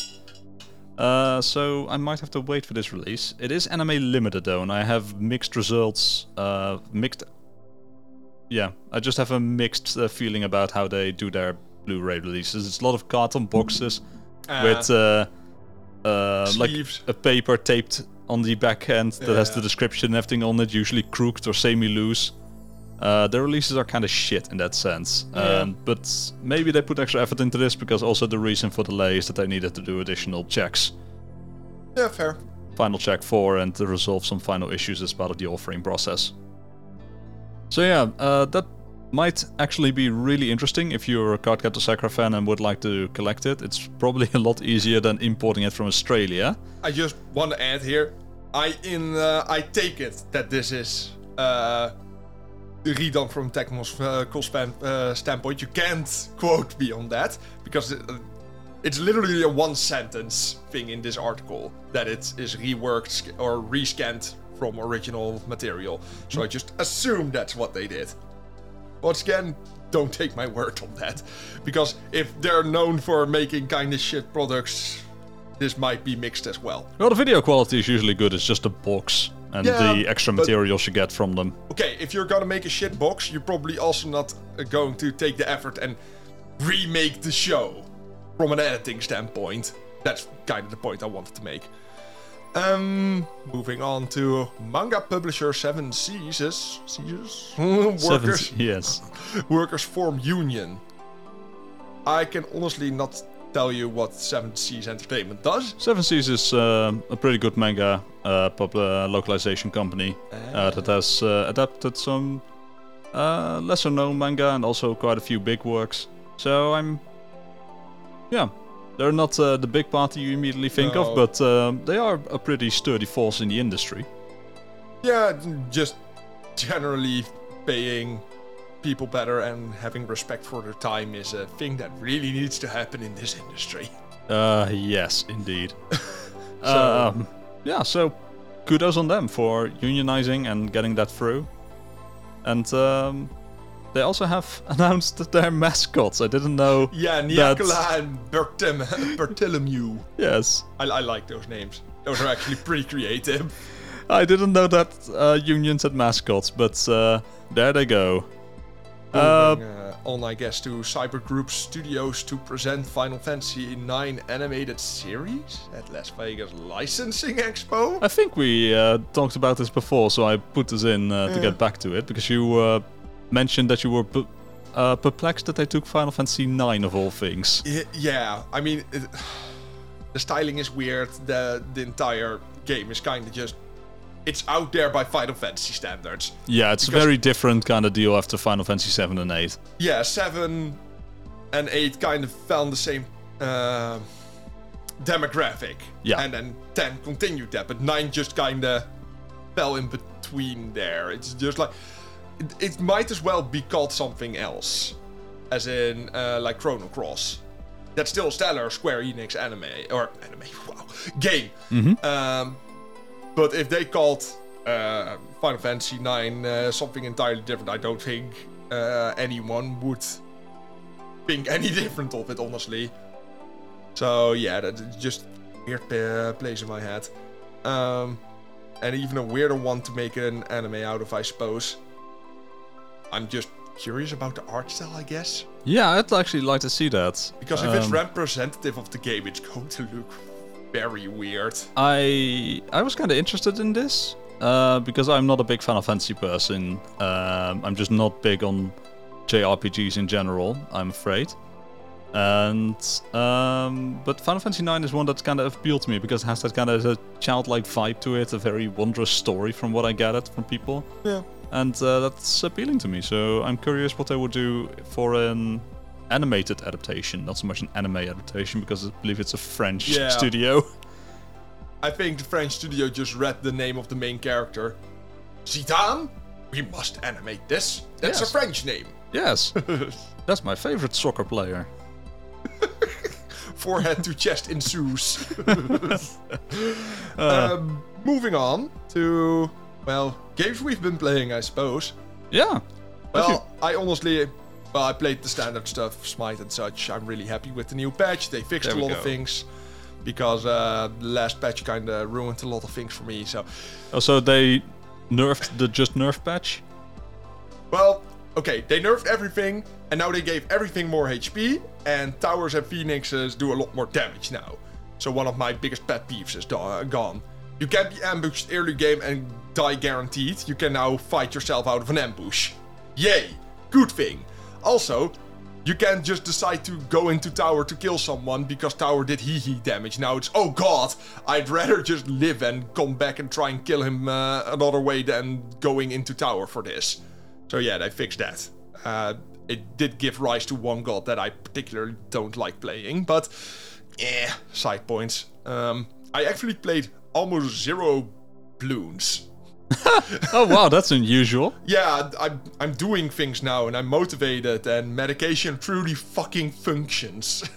Yeah, so it's kind of uh, difficult to get into uh, a kind of a time waster style game. yeah, I just I just don't. I have other things to do. Um, But uh, the, the, here comes the little booklet that has been laying here. Um, but first, did you play any games that are not uh, connected to the challenge? Well, I wanted to play Mario Kart, um, but that proved to be a problem because we had Mario Kart 8 on the Wii U, mm-hmm. and the goblin that lives in my house kept bringing the Wii U downstairs, plugging it in to play Mario Kart on it. So I was like, okay, I might as well get Mario Kart for the Switch. Yes. Since that also has a bunch of more tracks in it. And the goblin said, uh, no, no, that's useless. I like playing on the Wii U. Uh, I won't use it. So just don't waste your money on it. And the game comes in, and two days later, my Switch is just gone. It has been goblins. so I haven't played Mario Kart 8 much. Uh, what I have been playing is the Halo games. Okay. Because Halo 3 is probably, uh, like next to MMORPGs, the game that I put the most time into ever. Uselessly. Oh, By no. wasting time. All the time. I played through the campaign so many times. I played uh, so much Forge mode to make levels. I played it a ton with my nephews and cousins. Uh, Yeah, uh, multiplayer. I played it online. I fucking love Halo 3. I just li- always like how uh, there's no middle ground. You either don't play Halo at all or you were fucking obsessed with it. I'm definitely in the first party. I did not care for Halo in the slightest. As in, Brian played a lot of it when he was younger online, Combat Evolved, uh, the PC version. I played some of that with him and that was fine, that was fun. Uh, and then you get Halo 2, never played it. I have it on the Xbox, I have it on Windows. And well, then the series just died on PC, and that's the only platform I uh, care for. And then they just brought up the entire Master Collection like two years ago. Yeah, So I got I got that version. Yeah, and I might go back to that at some point and actually play it, but it's not a very interesting shooter, I think. Yeah, that's uh, that's the reason that I started playing it because I hadn't I loved Halo 3, but I had literally never played Halo 1 or Halo 2. So I was like, okay, I gotta I gotta experience this whole thing, and I got the Master Chief Collection, I believe from Humble or from some sale, I don't remember. Uh, let's do this. And uh, I kind of reached the same conclusion that you did that Halo 1 and 2 are just not very interesting. Uh, yeah, they are very good mechanically.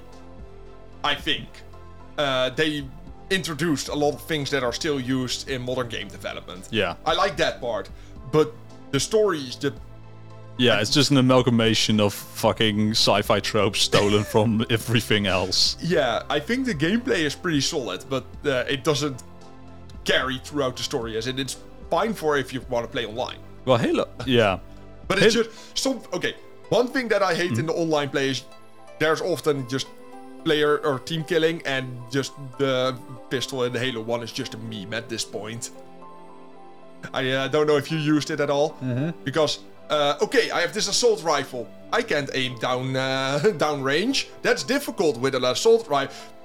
Takes pistol two times zoom. Snipe from uh, t- uh, thousand meters with a pistol. Strange choice. Whatever. strange choices.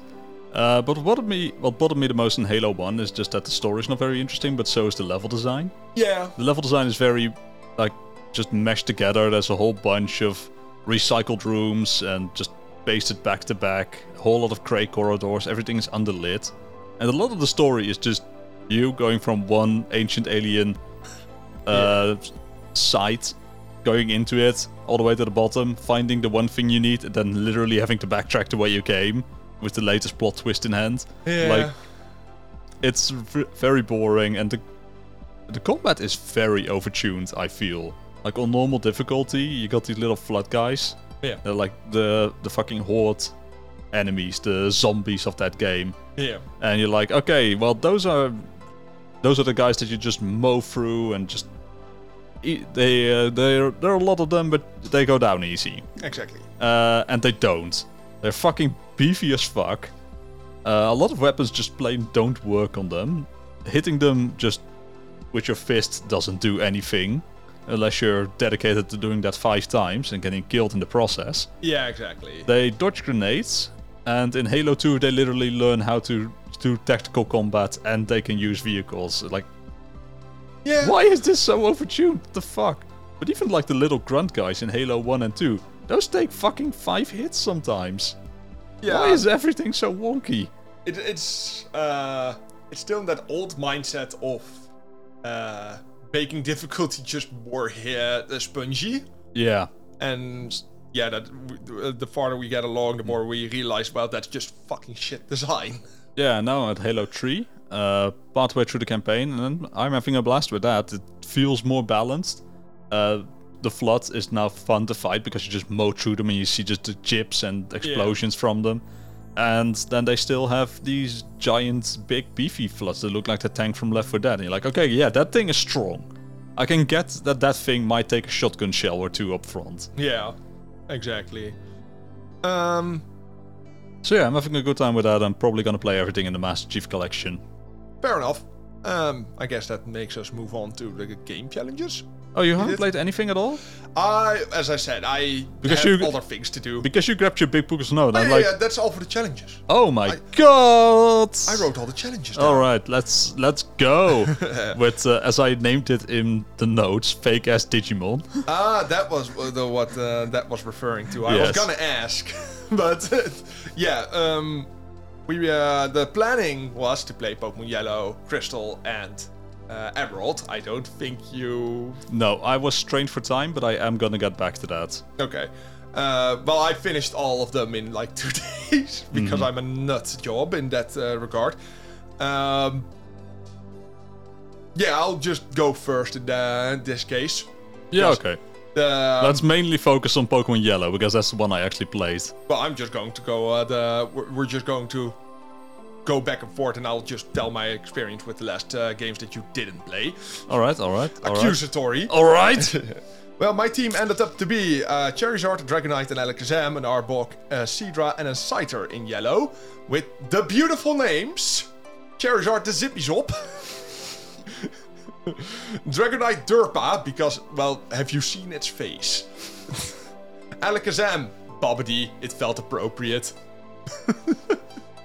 Uh, because, just to make clear, because both the original name of Alakazam and Bobbity is a joke because you have Bibbidi Bobbidi Boo yeah. and you have Abra Kadabra Alakazam, which is also. I, I, I felt kind of smart for that one. Yeah. No, no, no. you Take the credit. You deserve it. Uh, Arbok was uh, toxic, but not as in X I C, but uh, T O K S I C K. Just felt like it. And uh, Scyther was Cutter. I didn't have any inspiration there. that works. Uh, at the end of the game, they were level 42, 62, 78, 48, 46, and 58. I tried to do it somewhat evenly, but Some just rise above. yeah, exactly. Um, we had randomized Pokemons, randomized trainers. We had. Um, okay, this is all, always a weird one to explain. TMs are bound to numbers. The numbers are usually represented by one move, but because we randomized that, uh, the number has a new move, but the number compatibility is still the same. So if Scyther could learn TM16, he can still learn it, although it's now Flamethrower. Yeah, I noticed that. Yeah, I was not a fan of that. I might add. oh, I liked it because you ca- you just have more diverse uh, move sets if you have a particular team in mind. Yeah, but I had a pain in the ass trying to find some TMs that I actually needed. We'll get back to that in a moment. need it even. Well, then you just played wrong. I distinctly did. um, yeah, I, I actually went out of my way to collect some Pokemon because I wanted to test the absolutely atrocious XP all. Because the XP share in uh, following games is a lot better. XP all just splits all the XP evenly over your entire team, making it fuck all usually. um, and I also I started to get into the habit of uh, collecting Pokemon either way because I wanted Flash because I didn't want to fuck around with Rock Tunnel. because uh, when I was young, younger, my standard strategy was just getting poisoned, so the screen would flash and you know where you were going. But I just didn't feel like it, so I'll just get Flash. Um, yeah, I got an Abra in the first route. Easy game, easy life, because Psychic is super overpowered in the Yeah. first gen. Um, I just uh, switch trained him until he was a Kadabra, and then I just ran through the game with him pretty much. Um, I got a bit lost getting strength, as always, because surf is very easy for me now. It's just go to the safari zone, get to the end without making too many detours. You get surf, but I always forget how to get strength. You have to yeah, have that's- the gold teeth. Yeah. Go to the dude that is uh, talking in utter nonsense. You somehow are supposed to get from that that he needs his gold teeth. Very obscure, very weirdly done, and then you get strength. I uh, that was my general vibe with Pokemon uh, Yellow again. That is kind of uh, not very clear what you need to do in that regard. As in, I knew what I had to do. It's just the obtuse way I had to do it. Um, I only got uh, Mew from the legendaries. I fought all the legendaries uh, afterwards. Um, you were my rival. Ah, I, may, I I thought we were playing Pokemon games. If we're gonna have rivals, it should be us. yes, but You uh, thought otherwise. yeah, But uh, you had, uh, let's see, uh, Golduck level 61, an Alakazam level 59, a Vol- Jolteon, Volteon, yes, Jolteon 61, uh, a Kabutops of 61, a Slowbro of 63, uh, three, and a Poliwrath of 65, which was your starter. that is actually remarkably accurate to how I would have played it. Fair. Um, so how was your yellow experience before I get into Crystal? Well, my problem with uh, the problem that I ran into very early on is that I'm playing it and I got to Cerulean and I'm like, this is actually supremely fucking boring to me. I'm just not having fun with this whole Pokemon gameplay. Uh, so I was like, oh man, this fucking sucks. But fine, I'll fucking carry on. This prob- this can't be too long. Uh, so I just carried on, and kind of the problem with Pokemon Yellow to me is the combat isn't very interesting because it's to me it's just oh, what's he gonna throw out? Okay, let's throw out the counter and one hit kill him. Yeah, pretty What's he gonna throw out? Okay, get the counter, kill him. and just the part where most of them are type teamed. Yeah. Uh, every trainer usually has only one type of Pokemon. Yeah, and that's actually something that run randomization fixed very well because now you suddenly. Uh, I had such a good laugh of that actually because you get to the first gym and Brock is just like, "Yeah, man, I fucking love rocks. Rocks are my life. My dad is a rock. I fucking love rocks." And I sleep on rocks. I sleep with rocks. and it's like, "Yeah, I'm gonna show you the power of rocks," and then he throws a squid at you. the fuck? what the hell? Squid? That's the opposite of rock. yeah, precisely. Yeah, so that get, that was hilarious. You just get people with identity crises all over the place. Yeah. You get this guy in the tu- in like the the tunnel at the end, like Mount Moon. Mount yeah, Moon, yeah. Mount Moon. Yeah. At the end, uh, you get this fucking nerdy guy, and uh, he was listed as a schoolgirl. Yes. I randomized the names too and the trainer classes. It's that's fucking gold. Yes. You get the funniest things. yes, and I kept finding like little like girl trainers, and they were listed as boss. So I just imagined, oh look, it's the girl boss I heard so much about. yes. Uh, yeah, that was good for a few laughs. Uh, what I did mind is that um, the randomization sometimes gives you very useless things. Like I got a seal in uh, my first Pokemon that I got was a seal. Um, I was like, oh yeah, a seal. My starter Pokemon was a Pidgey, by the way. Fuck you. I, I didn't plan that. Uh, and I got a seal. Like, oh fuck yeah, I got a seal. Nice. And then I looked up like, why is my seal not getting anything? Oh yeah, just in general, yes, general rule Pokemon, ice types are fucking shite in general. Yeah, but it turns out, probably because you're not supposed to catch a seal anywhere early in the game, they don't learn any moves until level 30. Yeah. So I was like, okay, well that's useless then. And it kind of soured my mood, uh, I gotta be honest. And then I got some other Pokemon. I um, uh, ended up with uh, Book, the Dra- Dragonite, um, Frowl, the Arcanine, uh, Petri, the Vileplume, uh, Dennis, the Arbok. Uh, let's see, I am forgetting some people. Two people, in fact. Uh, Osiris, the Starmie. Probably not important. Probably another one. Yeah, Okay. ano- and another one. Um, but Petri the Vileplume had the problem that he doesn't naturally learn uh, the better absorb. You Uh, have to well- get a TM, and that's TM22, and TM22 was missed for me. Yeah, problem uh, for that too is. Uh, uh, do I remember uh, right? I might be remembering wrong. It's a long time. The Vileplume is a, normally a stone evolution, I Yeah. thought. Yeah, Pokemon that are stone evolutions generally don't learn a move after they are stone evolved. Yeah, I noticed that. So you're better off training Gloom until he has moves you like, and then you evolve. Yeah, that's what I did with Starmie because I trained him as a Staryu until he got Hydro Pump, and I was like, okay, boop, Yep. Stone time. Hell yeah. Yeah, but um, I finished the game. Um, my li- my license, what was a license? My uh, rival uh, was none other than Dutch politician Thierry Baudet, How controversial. uh, which was good for a few laughs because at one point I forgot that I named him that. just And then he into, makes some far right. and then he just comes, uh, shows up. You just suddenly, uh, suddenly see note Baudet. Hey, Casper.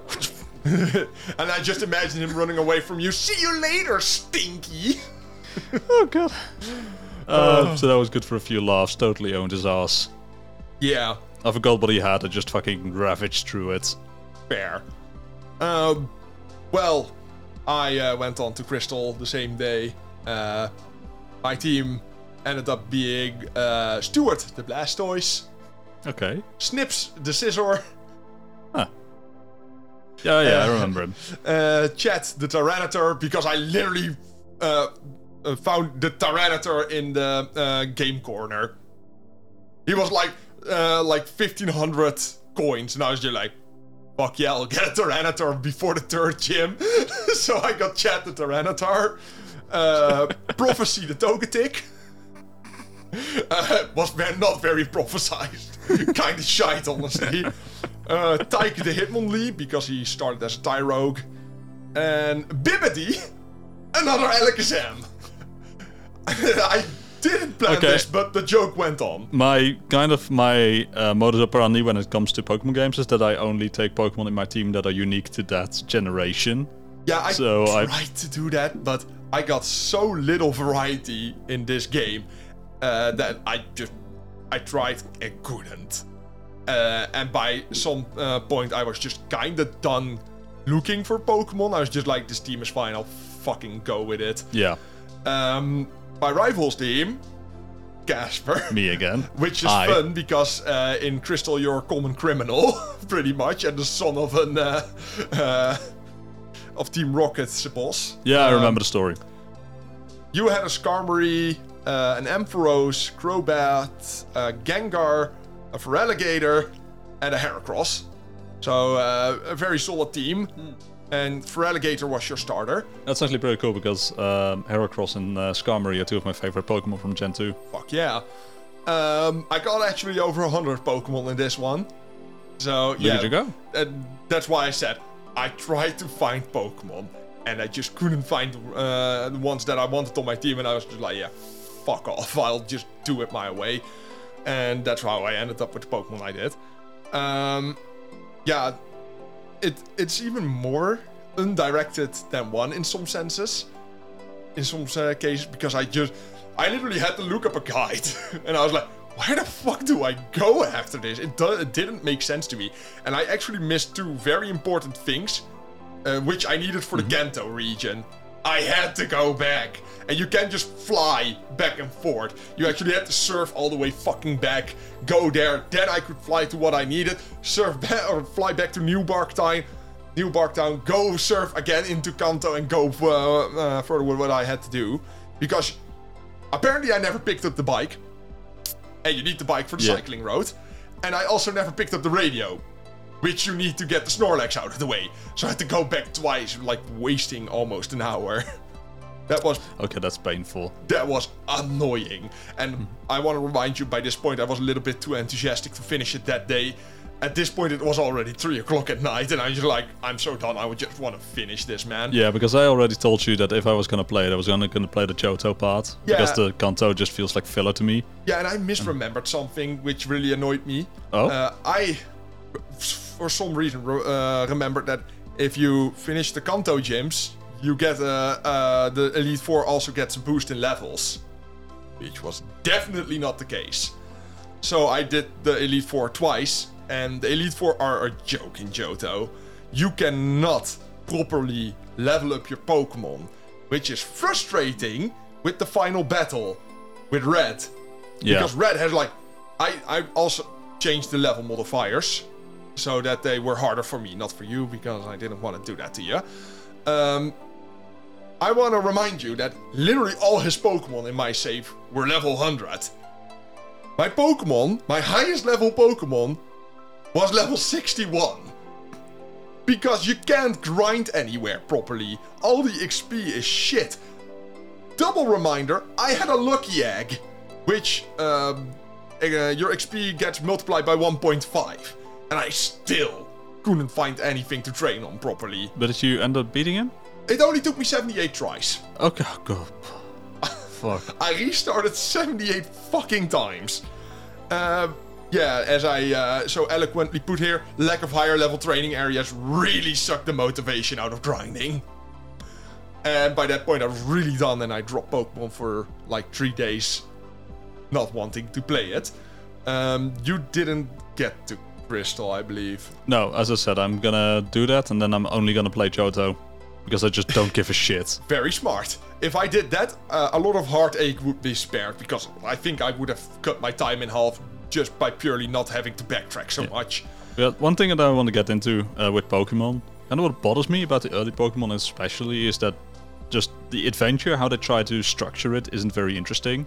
Not at all. You- It's very simple and very straightforward. Yeah, you effectively go to you go to towns, and the only way they can kind of just bother you is by doing these uh, mini cave mazes that aren't very hard. That's fine, and then it's like back to back. First, you get to I don't remember the town names, but you at one point you have to go into Silphco, and it's just a fucking multi-floored maze with Yeah. teleporters and shit. And then you have another tower uh, that is also the Team Rocket hideout uh, in Celadon, I believe, in the Yeah. in the game corner, and that's just a fucking also a teleporter maze. And like, oh fuck me, come on, yeah. this is so fucking boring. Um, yeah, problem I had was in Crystal, especially, you can miss things. You can just straight up miss things. Like the radio, uh, it's not stated that you need it, not made important whatsoever, but you literally can progress in Kanto with it without it. And it's even when you're there, it doesn't say you need it. It just says like, uh, you might need a tune to wake it up. How how would I ever gather from that? And it's on the it's on a different continent. Yes, It's in a different. Fuck me. and I somehow had to gather that I had to have to get the radio from the radio tower in uh, Goldenrod City, which you have saved from Team Rocket at that point. But it's ne- uh, or maybe I clicked through it, but it's never stated that you can even pick it up. And even if they did, I didn't care for it because I just wanted to get through with it. Okay. Uh, so I had to go back, get that. Then I had to go to a specific person to get a specific radio station installed so I could use the tune to remove Snorlax from its location. This feels very much designed uh, with the assumption that kids were gonna rumor on school grounds about how to progress certain things, or just with the assumption that they could sell uh, strategy guides. Yeah, pretty much. um, yeah. So, yeah, that was just a bit obtuse to me. but uh, but that's the thing, right? How do you make classic Pokemon fun? What can you do to just kind of space out the gym fights with nothing? Mazes, Mazes and shitty like block pushing puzzles. very basic story. I fucking hated Victory Road for that reason because like I gotta do the fucking block pushing pushing Puzzle. puzzles and every five steps I get fucking ambushed. I use a super repel and now I get ambushed every ten steps. Thanks. Uh, yeah, I and if you leave, they reset the block pushing puzzles and you gotta do them again. Yeah, I had one part. Uh, luckily, you were the. I, I felt really dumb in Crystal because you have this ice puzzle at this certain point, and I wanted the item that was I there. remember the ice puzzle, yes. Yeah, and, and I was just pushing around. And I was just like, is there a specific way I'm supposed to do this? And I'm just looking up, and you can literally just go directly down from a walkable space into the space you needed. And I would, at this point, I was literally twin, 20 minutes in, just trying to slide around and find the way. And I was like, I'm fucking stupid, aren't I? just walked up, around, down. Okay, got the item. What was it? An ether. well, okay, fuck me, I suppose. Yep. uh, in Pokemon Emerald, um, yeah, the starter for me was annoying because both starters it gave me were Pokemon in my previous runs. Oh my god. And the other Pokemon it gave me was an actual Emerald starter, Torchic. And I was- So I'm just like, well, I guess I'll run Torchic then. Fucking fine, whatever.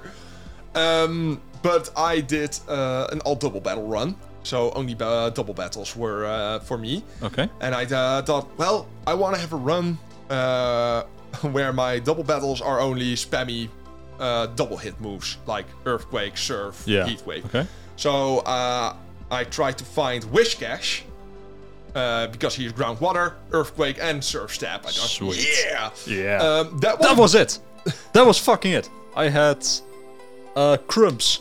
Crumbs, the uh what's the Pokemon that's like Kabuto and then Kabutops. Yeah.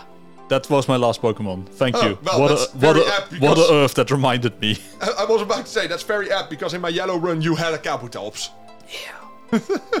but yeah, um, and I took more than half of the game to actually find a fucking Whiscash.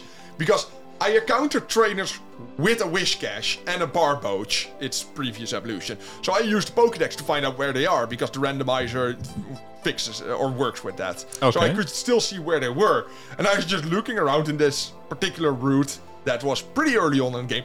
Just didn't show up.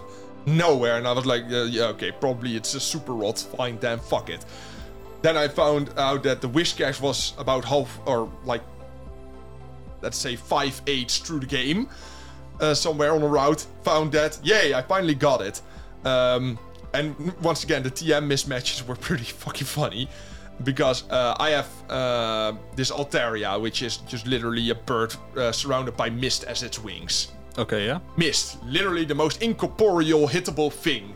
One of the TMs I thought it was Needle Arm. Uh, and once again, I thought the name was pretty apt. Mister. Because and, and it Okay, was a that's pretty fun. And it was a female, so double S for Mister because it was missed. I, I, I thought it was Yeah, funny. Once yes, again- you're a smart boy. uh, that was level 100 by the end of the game because I got multiple lucky eggs. And everyone was a double battle, so yeah, I got boosted pretty hard. Is that something you can just set, or is that something you did in the randomizer? I just got lucky and found uh, lucky eggs. No, I mean uh, the double battles. Oh, yeah, yeah. Uh, I enabled that because I never did a run with only double battles. So I thought, fuck it, might be nice. Okay, but is that an in-game setting or No, a uh, randomizer oh, setting? in- a randomizer. You Ah, have to too enable bad. that in the randomizer. Too bad. Uh, Whiscash was Catty, uh, level 85 by the end of the game. Uh, I got uh, Gardevoir, which was aptly named Fetish. I actually know that Pokemon. Yep, I'm sure you do. Yes. you you opened a lot of doors there. Oof. Uh, level 51, I got Blaziken the drumstick. That's Drumstick the Blaziken, I suppose. wait, that's Gardevoir is like the fucking Pokemon from Smash Bros, right?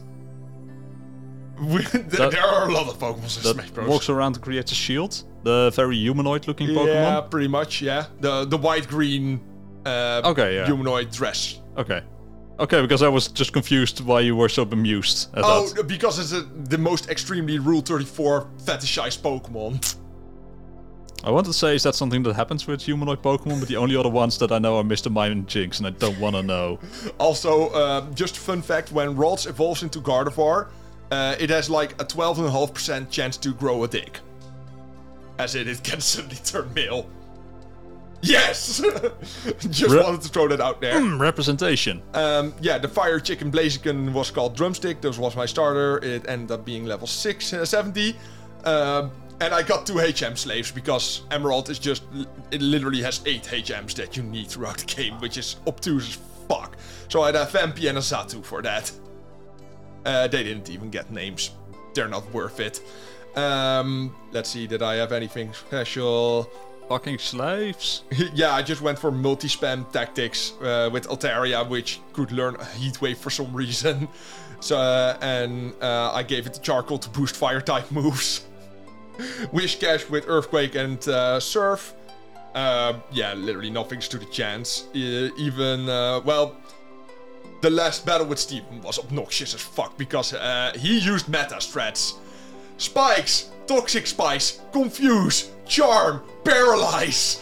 just all my Pokemons. I literally had to do that fight seven times just by merit of him winning on technicality instead of actually using moves to defeat me. Annoying. Um, yeah, I did uh, for, uh, forget some Emerald specific sequences because usually when I play Gen 3, I usually play um, Omega Ruby or Alpha Sapphire. Yeah, I've seen you play that one. Because they, they are just so much nicer. Um, but yeah, I just forgot some things I had to do. I was like, yeah, where the fuck am I supposed to go? And I talked to uh, one of the grunts there, and he actually told me what to do, and I was just too stupid to register, and I just like, okay, internet, just give me a guide because I'm too lazy to figure it out. you did you didn't internalize the dialogue. No, not at all. Uh, even I, I knew what he was saying, as in I went back to him, read it, and I was like, I'm pretty sure I know what he means. But fuck it, I'll still just use the guide. Okay. Uh, I did not go to any of the legendaries. I did not go to New Mauville. yeah, th- th- those were my Emerald runs. Couldn't be fucked. Couldn't be fucked at all by this point. As I said, uh, I am three Pokemon runs in in less than three days. I mean, they were spaced apart a bit, but Yeah. I, I just played, man. As for the uh, next uh, game challenge, uh, as we spoiled earlier in this episode, you'll have to wait and see in the Side Character podcast. Exactly. So that leaves us with the hentai challenge. It does. Because I'm not doing a fucking touchy topic after this long recording. I just- Fuck you. I just want to point out, I'm pretty sure you can't see it, but um, yeah, I started writing uh, about Battle Can Can, and about halfway through, I realized I don't have enough paper, so I just started writing smaller and smaller and smaller. It's fucking glorious.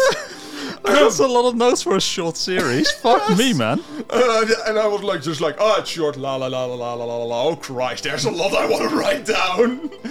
but, but, but because usually when I watch anti or shitty anime in general, I just caption my live reactions on paper.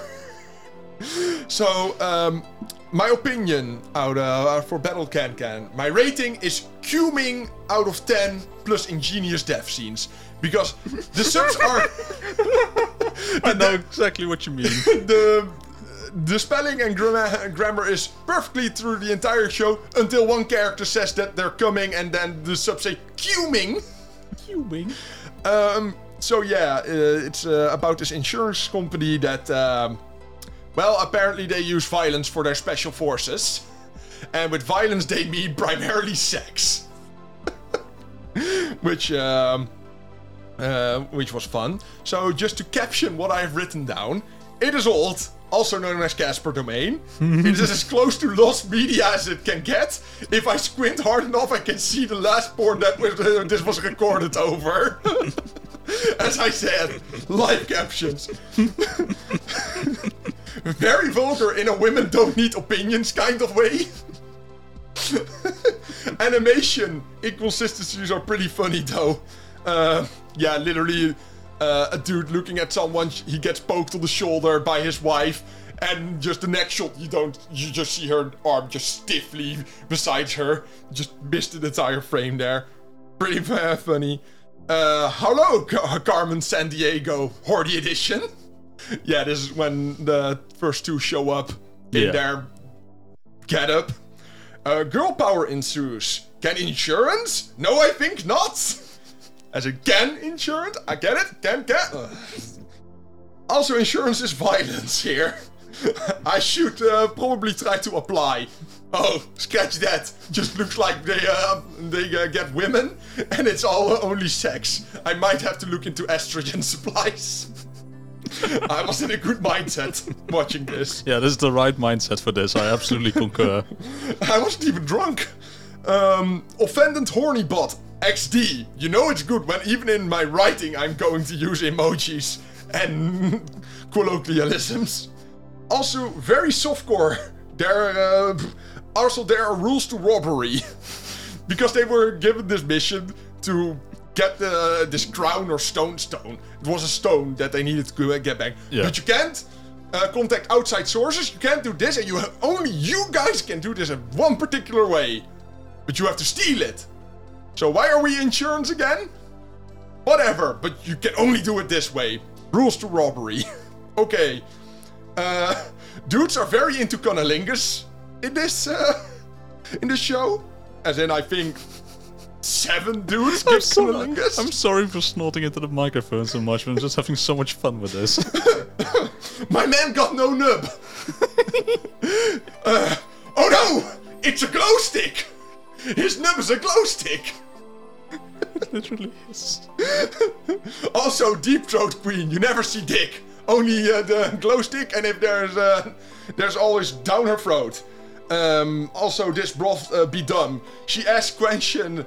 She asks a question to the dude that um, is instrumental to the mission that they don't know that they are there, and she's just like, "Ha! You have this stone, don't you?" And this dude's just like, "Yeah." You kind of gave away that you're here now. Kind of dumb, but whatever. Uh, very secret mission.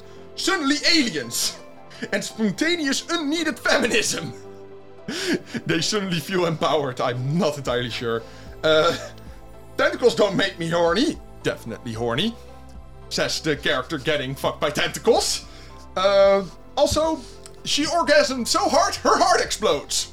Yes. But she still happens. has five seconds to talk without any blood pumping through her body anymore.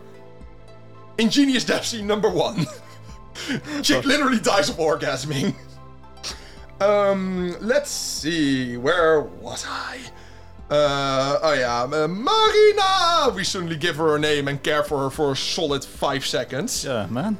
Uh, capitalism, hee hee, literally is the follow-up to this. We just, uh, we just go on. Is it racist that the the tinted girl gets whipped? yeah, the only girl in this show with a actual skin color gets whipped. I don't think I want to get into that. Let's Also- not let's not analyze that too far. No. Also, she gets stabbed with feathers, so uh, I made out of that uh, haha chicken girl. Dude pulls a lightsaber, but no, not a lightsaber, a lightsaber dildo. It literally has the laser startup and everything, but it's just a dildo. yeah, man, can do copyright infringements. yes, uh, as I said, the glow stick saber. Uh, also, if she orgasms with glow stick uh, dildo in her, it explodes. So her ingenious idea is, well, fuck you. I'll jump on you with the glow sticks dildo in me, make myself orgasm, and kill you too. this writing. Ingenious death scene number two. Ingenious Death Scene number two. what is logic, by the way? Because this dude needs to fucking put this dildo into her in and out, and he's just like, yeah, this thing is gonna explode when you orgasm. How am I aware if you're going to orgasm? I don't know, so I was going to probably lose a limb either way. He's just channeling his chat energy. He knows. yes. Um. We die together, bigot! is what I made out of that. Solid five seconds of drama for Jill. uh, let's see. I'm glad you wrote down the names because I shouldn't remember them when I watched this fucking yonks Nope. ago. Um, the firing squad. Just kidding, rape squad. At first, all laughs, now all roll feminism. Literal dickhead shows up. Alien with a literal dick for his head. Um, dudes be miring this uh, this uterus destruction a bit too intra- intently. As in, these dudes are just watching her getting dickheaded by this alien. And um, uh, for some reason, he gets annoyed. So he kills her by literally crushing her uterus. And then splaying her upside down like some halal cow. Snuffing out the flame of feminism. yes. And uh, then you just get cliche at, uh, at the end. They're like, we, we need a coping mechanism that we lost like four sixths of our team. Lol sparkles in space make us feel better. to get a stone. So yes, these are the uh, entails my dramatic reading of Battle Can Can. yes. Would you recommend it? Um, if you want to laugh your ass off instead of being horny, fuck yeah. I wholly concur. It is absolutely fucking hilarious in its inappropriateness. if you want to be horny, this is the worst thing to watch. Uh, unlike the one you gave me, which is uh, the Attack of the Pollinic Girls. yes, that's very horny. Yes, my first note for it is that it's very fluidy. okay, just the fucking concept of this thing is that uh, pollen are a thing, uh, but they are what's the word?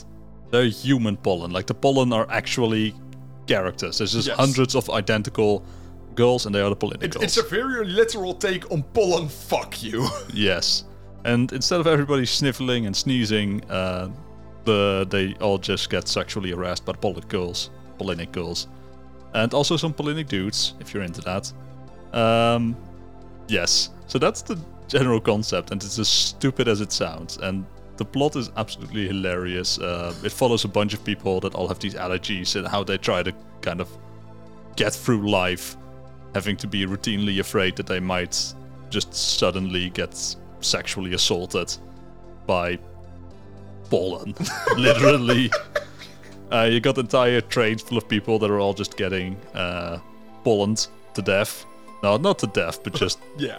very close to it. Jesus. By Uh, the way they act. By the way they act, yes. Uh, and I I kind of like just uh, the casual acceptance of it. Uh, it has a very strange mood to it. yeah. Like a, a bit of the early half of the show is about this fucking schoolgirl that is the pollen allergy, uh, and she's just constantly embarrassed because she tries to get get to know a boy from her class, but she just keeps getting pollen attacks while he is near her, and it's like, oh no, now I can't get married anymore. This is some NTR shit. Ugh. But uh, kind of the problem with it is that it's very unfocused. Oh yeah, definitely. it just gets con- constantly sidetracked into stories that have nothing to do with it. And it's like four episodes long, each 30 minutes. And it's way too overextended. And all of it just kind of draws from the same kind of appeal. It's all group, it's all uh, ahegao, it's all Bukkake, and um, yeah, that's that's kind of boring. There were some fun storylines in it, but it's just too much. I really liked the one about uh, the small wife. That's actually that is actually fun and kind of cute.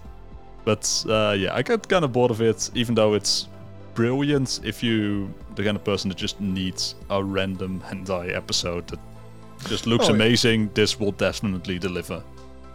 So uh, It's fun, it's lighthearted, and it's very well animated. So for that purpose, if you don't actually care about story and watching things uh, completely, yeah, just turn any episode of this on, and you're bound to have a good time. so uh, what are you gonna slap me with? Well, for once, I have um, kind of my problem in life and in this podcast is that you seem to have already watched almost everything I can throw at you. So I have a, a, a something to read for you, Ah, and I hope by God that you haven't read it before. It's uh, your friendly neighborhood tentacle shop. I can't say I'm familiar. okay. Uh, on, it, scripted friendly, by the way. It's just your neighborhood tentacle shop. yeah. Neighborhood. It's on AniList. Neighborhood tentacle shop. Okay. Yes. Do you care to know how I found this? It kind of seems like you want to tell either way, so you know what? Sure. I random uh, back me you still could. I did random NSFW, NFW, NSFW on Reddit. Yeah. And I ended up on the subreddit called Consenticles,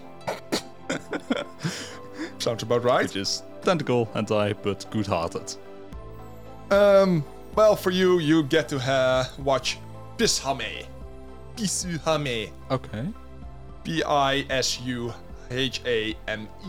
Okay, I can remember that. And uh, well, there's all. It's based on manga, so if you want to read that, you're also open to. But there's also a Um, show. Do you have a preference? Which is better? They both have a. Okay, straight up, it's not about uh, uh, the, the story or whatever. It has a very particular style about it. Uh, about how it's drawn. So either would work, I think, honestly. But I think if you want to get through it quick, I think the manga is better because I think there are like seven episodes. I want to say. All right. All right, I'll give it a shot. Oh, ah, well, that's coincidental then. Yes. Yes. Um, let's do that. But first, let's do lunch. Lunch, baby. Fuck Yes. the touchy topic. Yes. We uh, Casper needs some feeding. Ish. If somebody hadn't rented for 30 minutes about a fucking anime slash manga they didn't like, his fault is what I'm saying. Oh Um, yeah, surely my But fault. I do hope you enjoyed this episode. Me too. And uh, we'll see you in the side character podcast if you want to know what kind of game we're supposed to be playing. Yes, I also want to know because I don't know at all what this is going to turn out to be. See you in a moment. Goodbye. goodbye.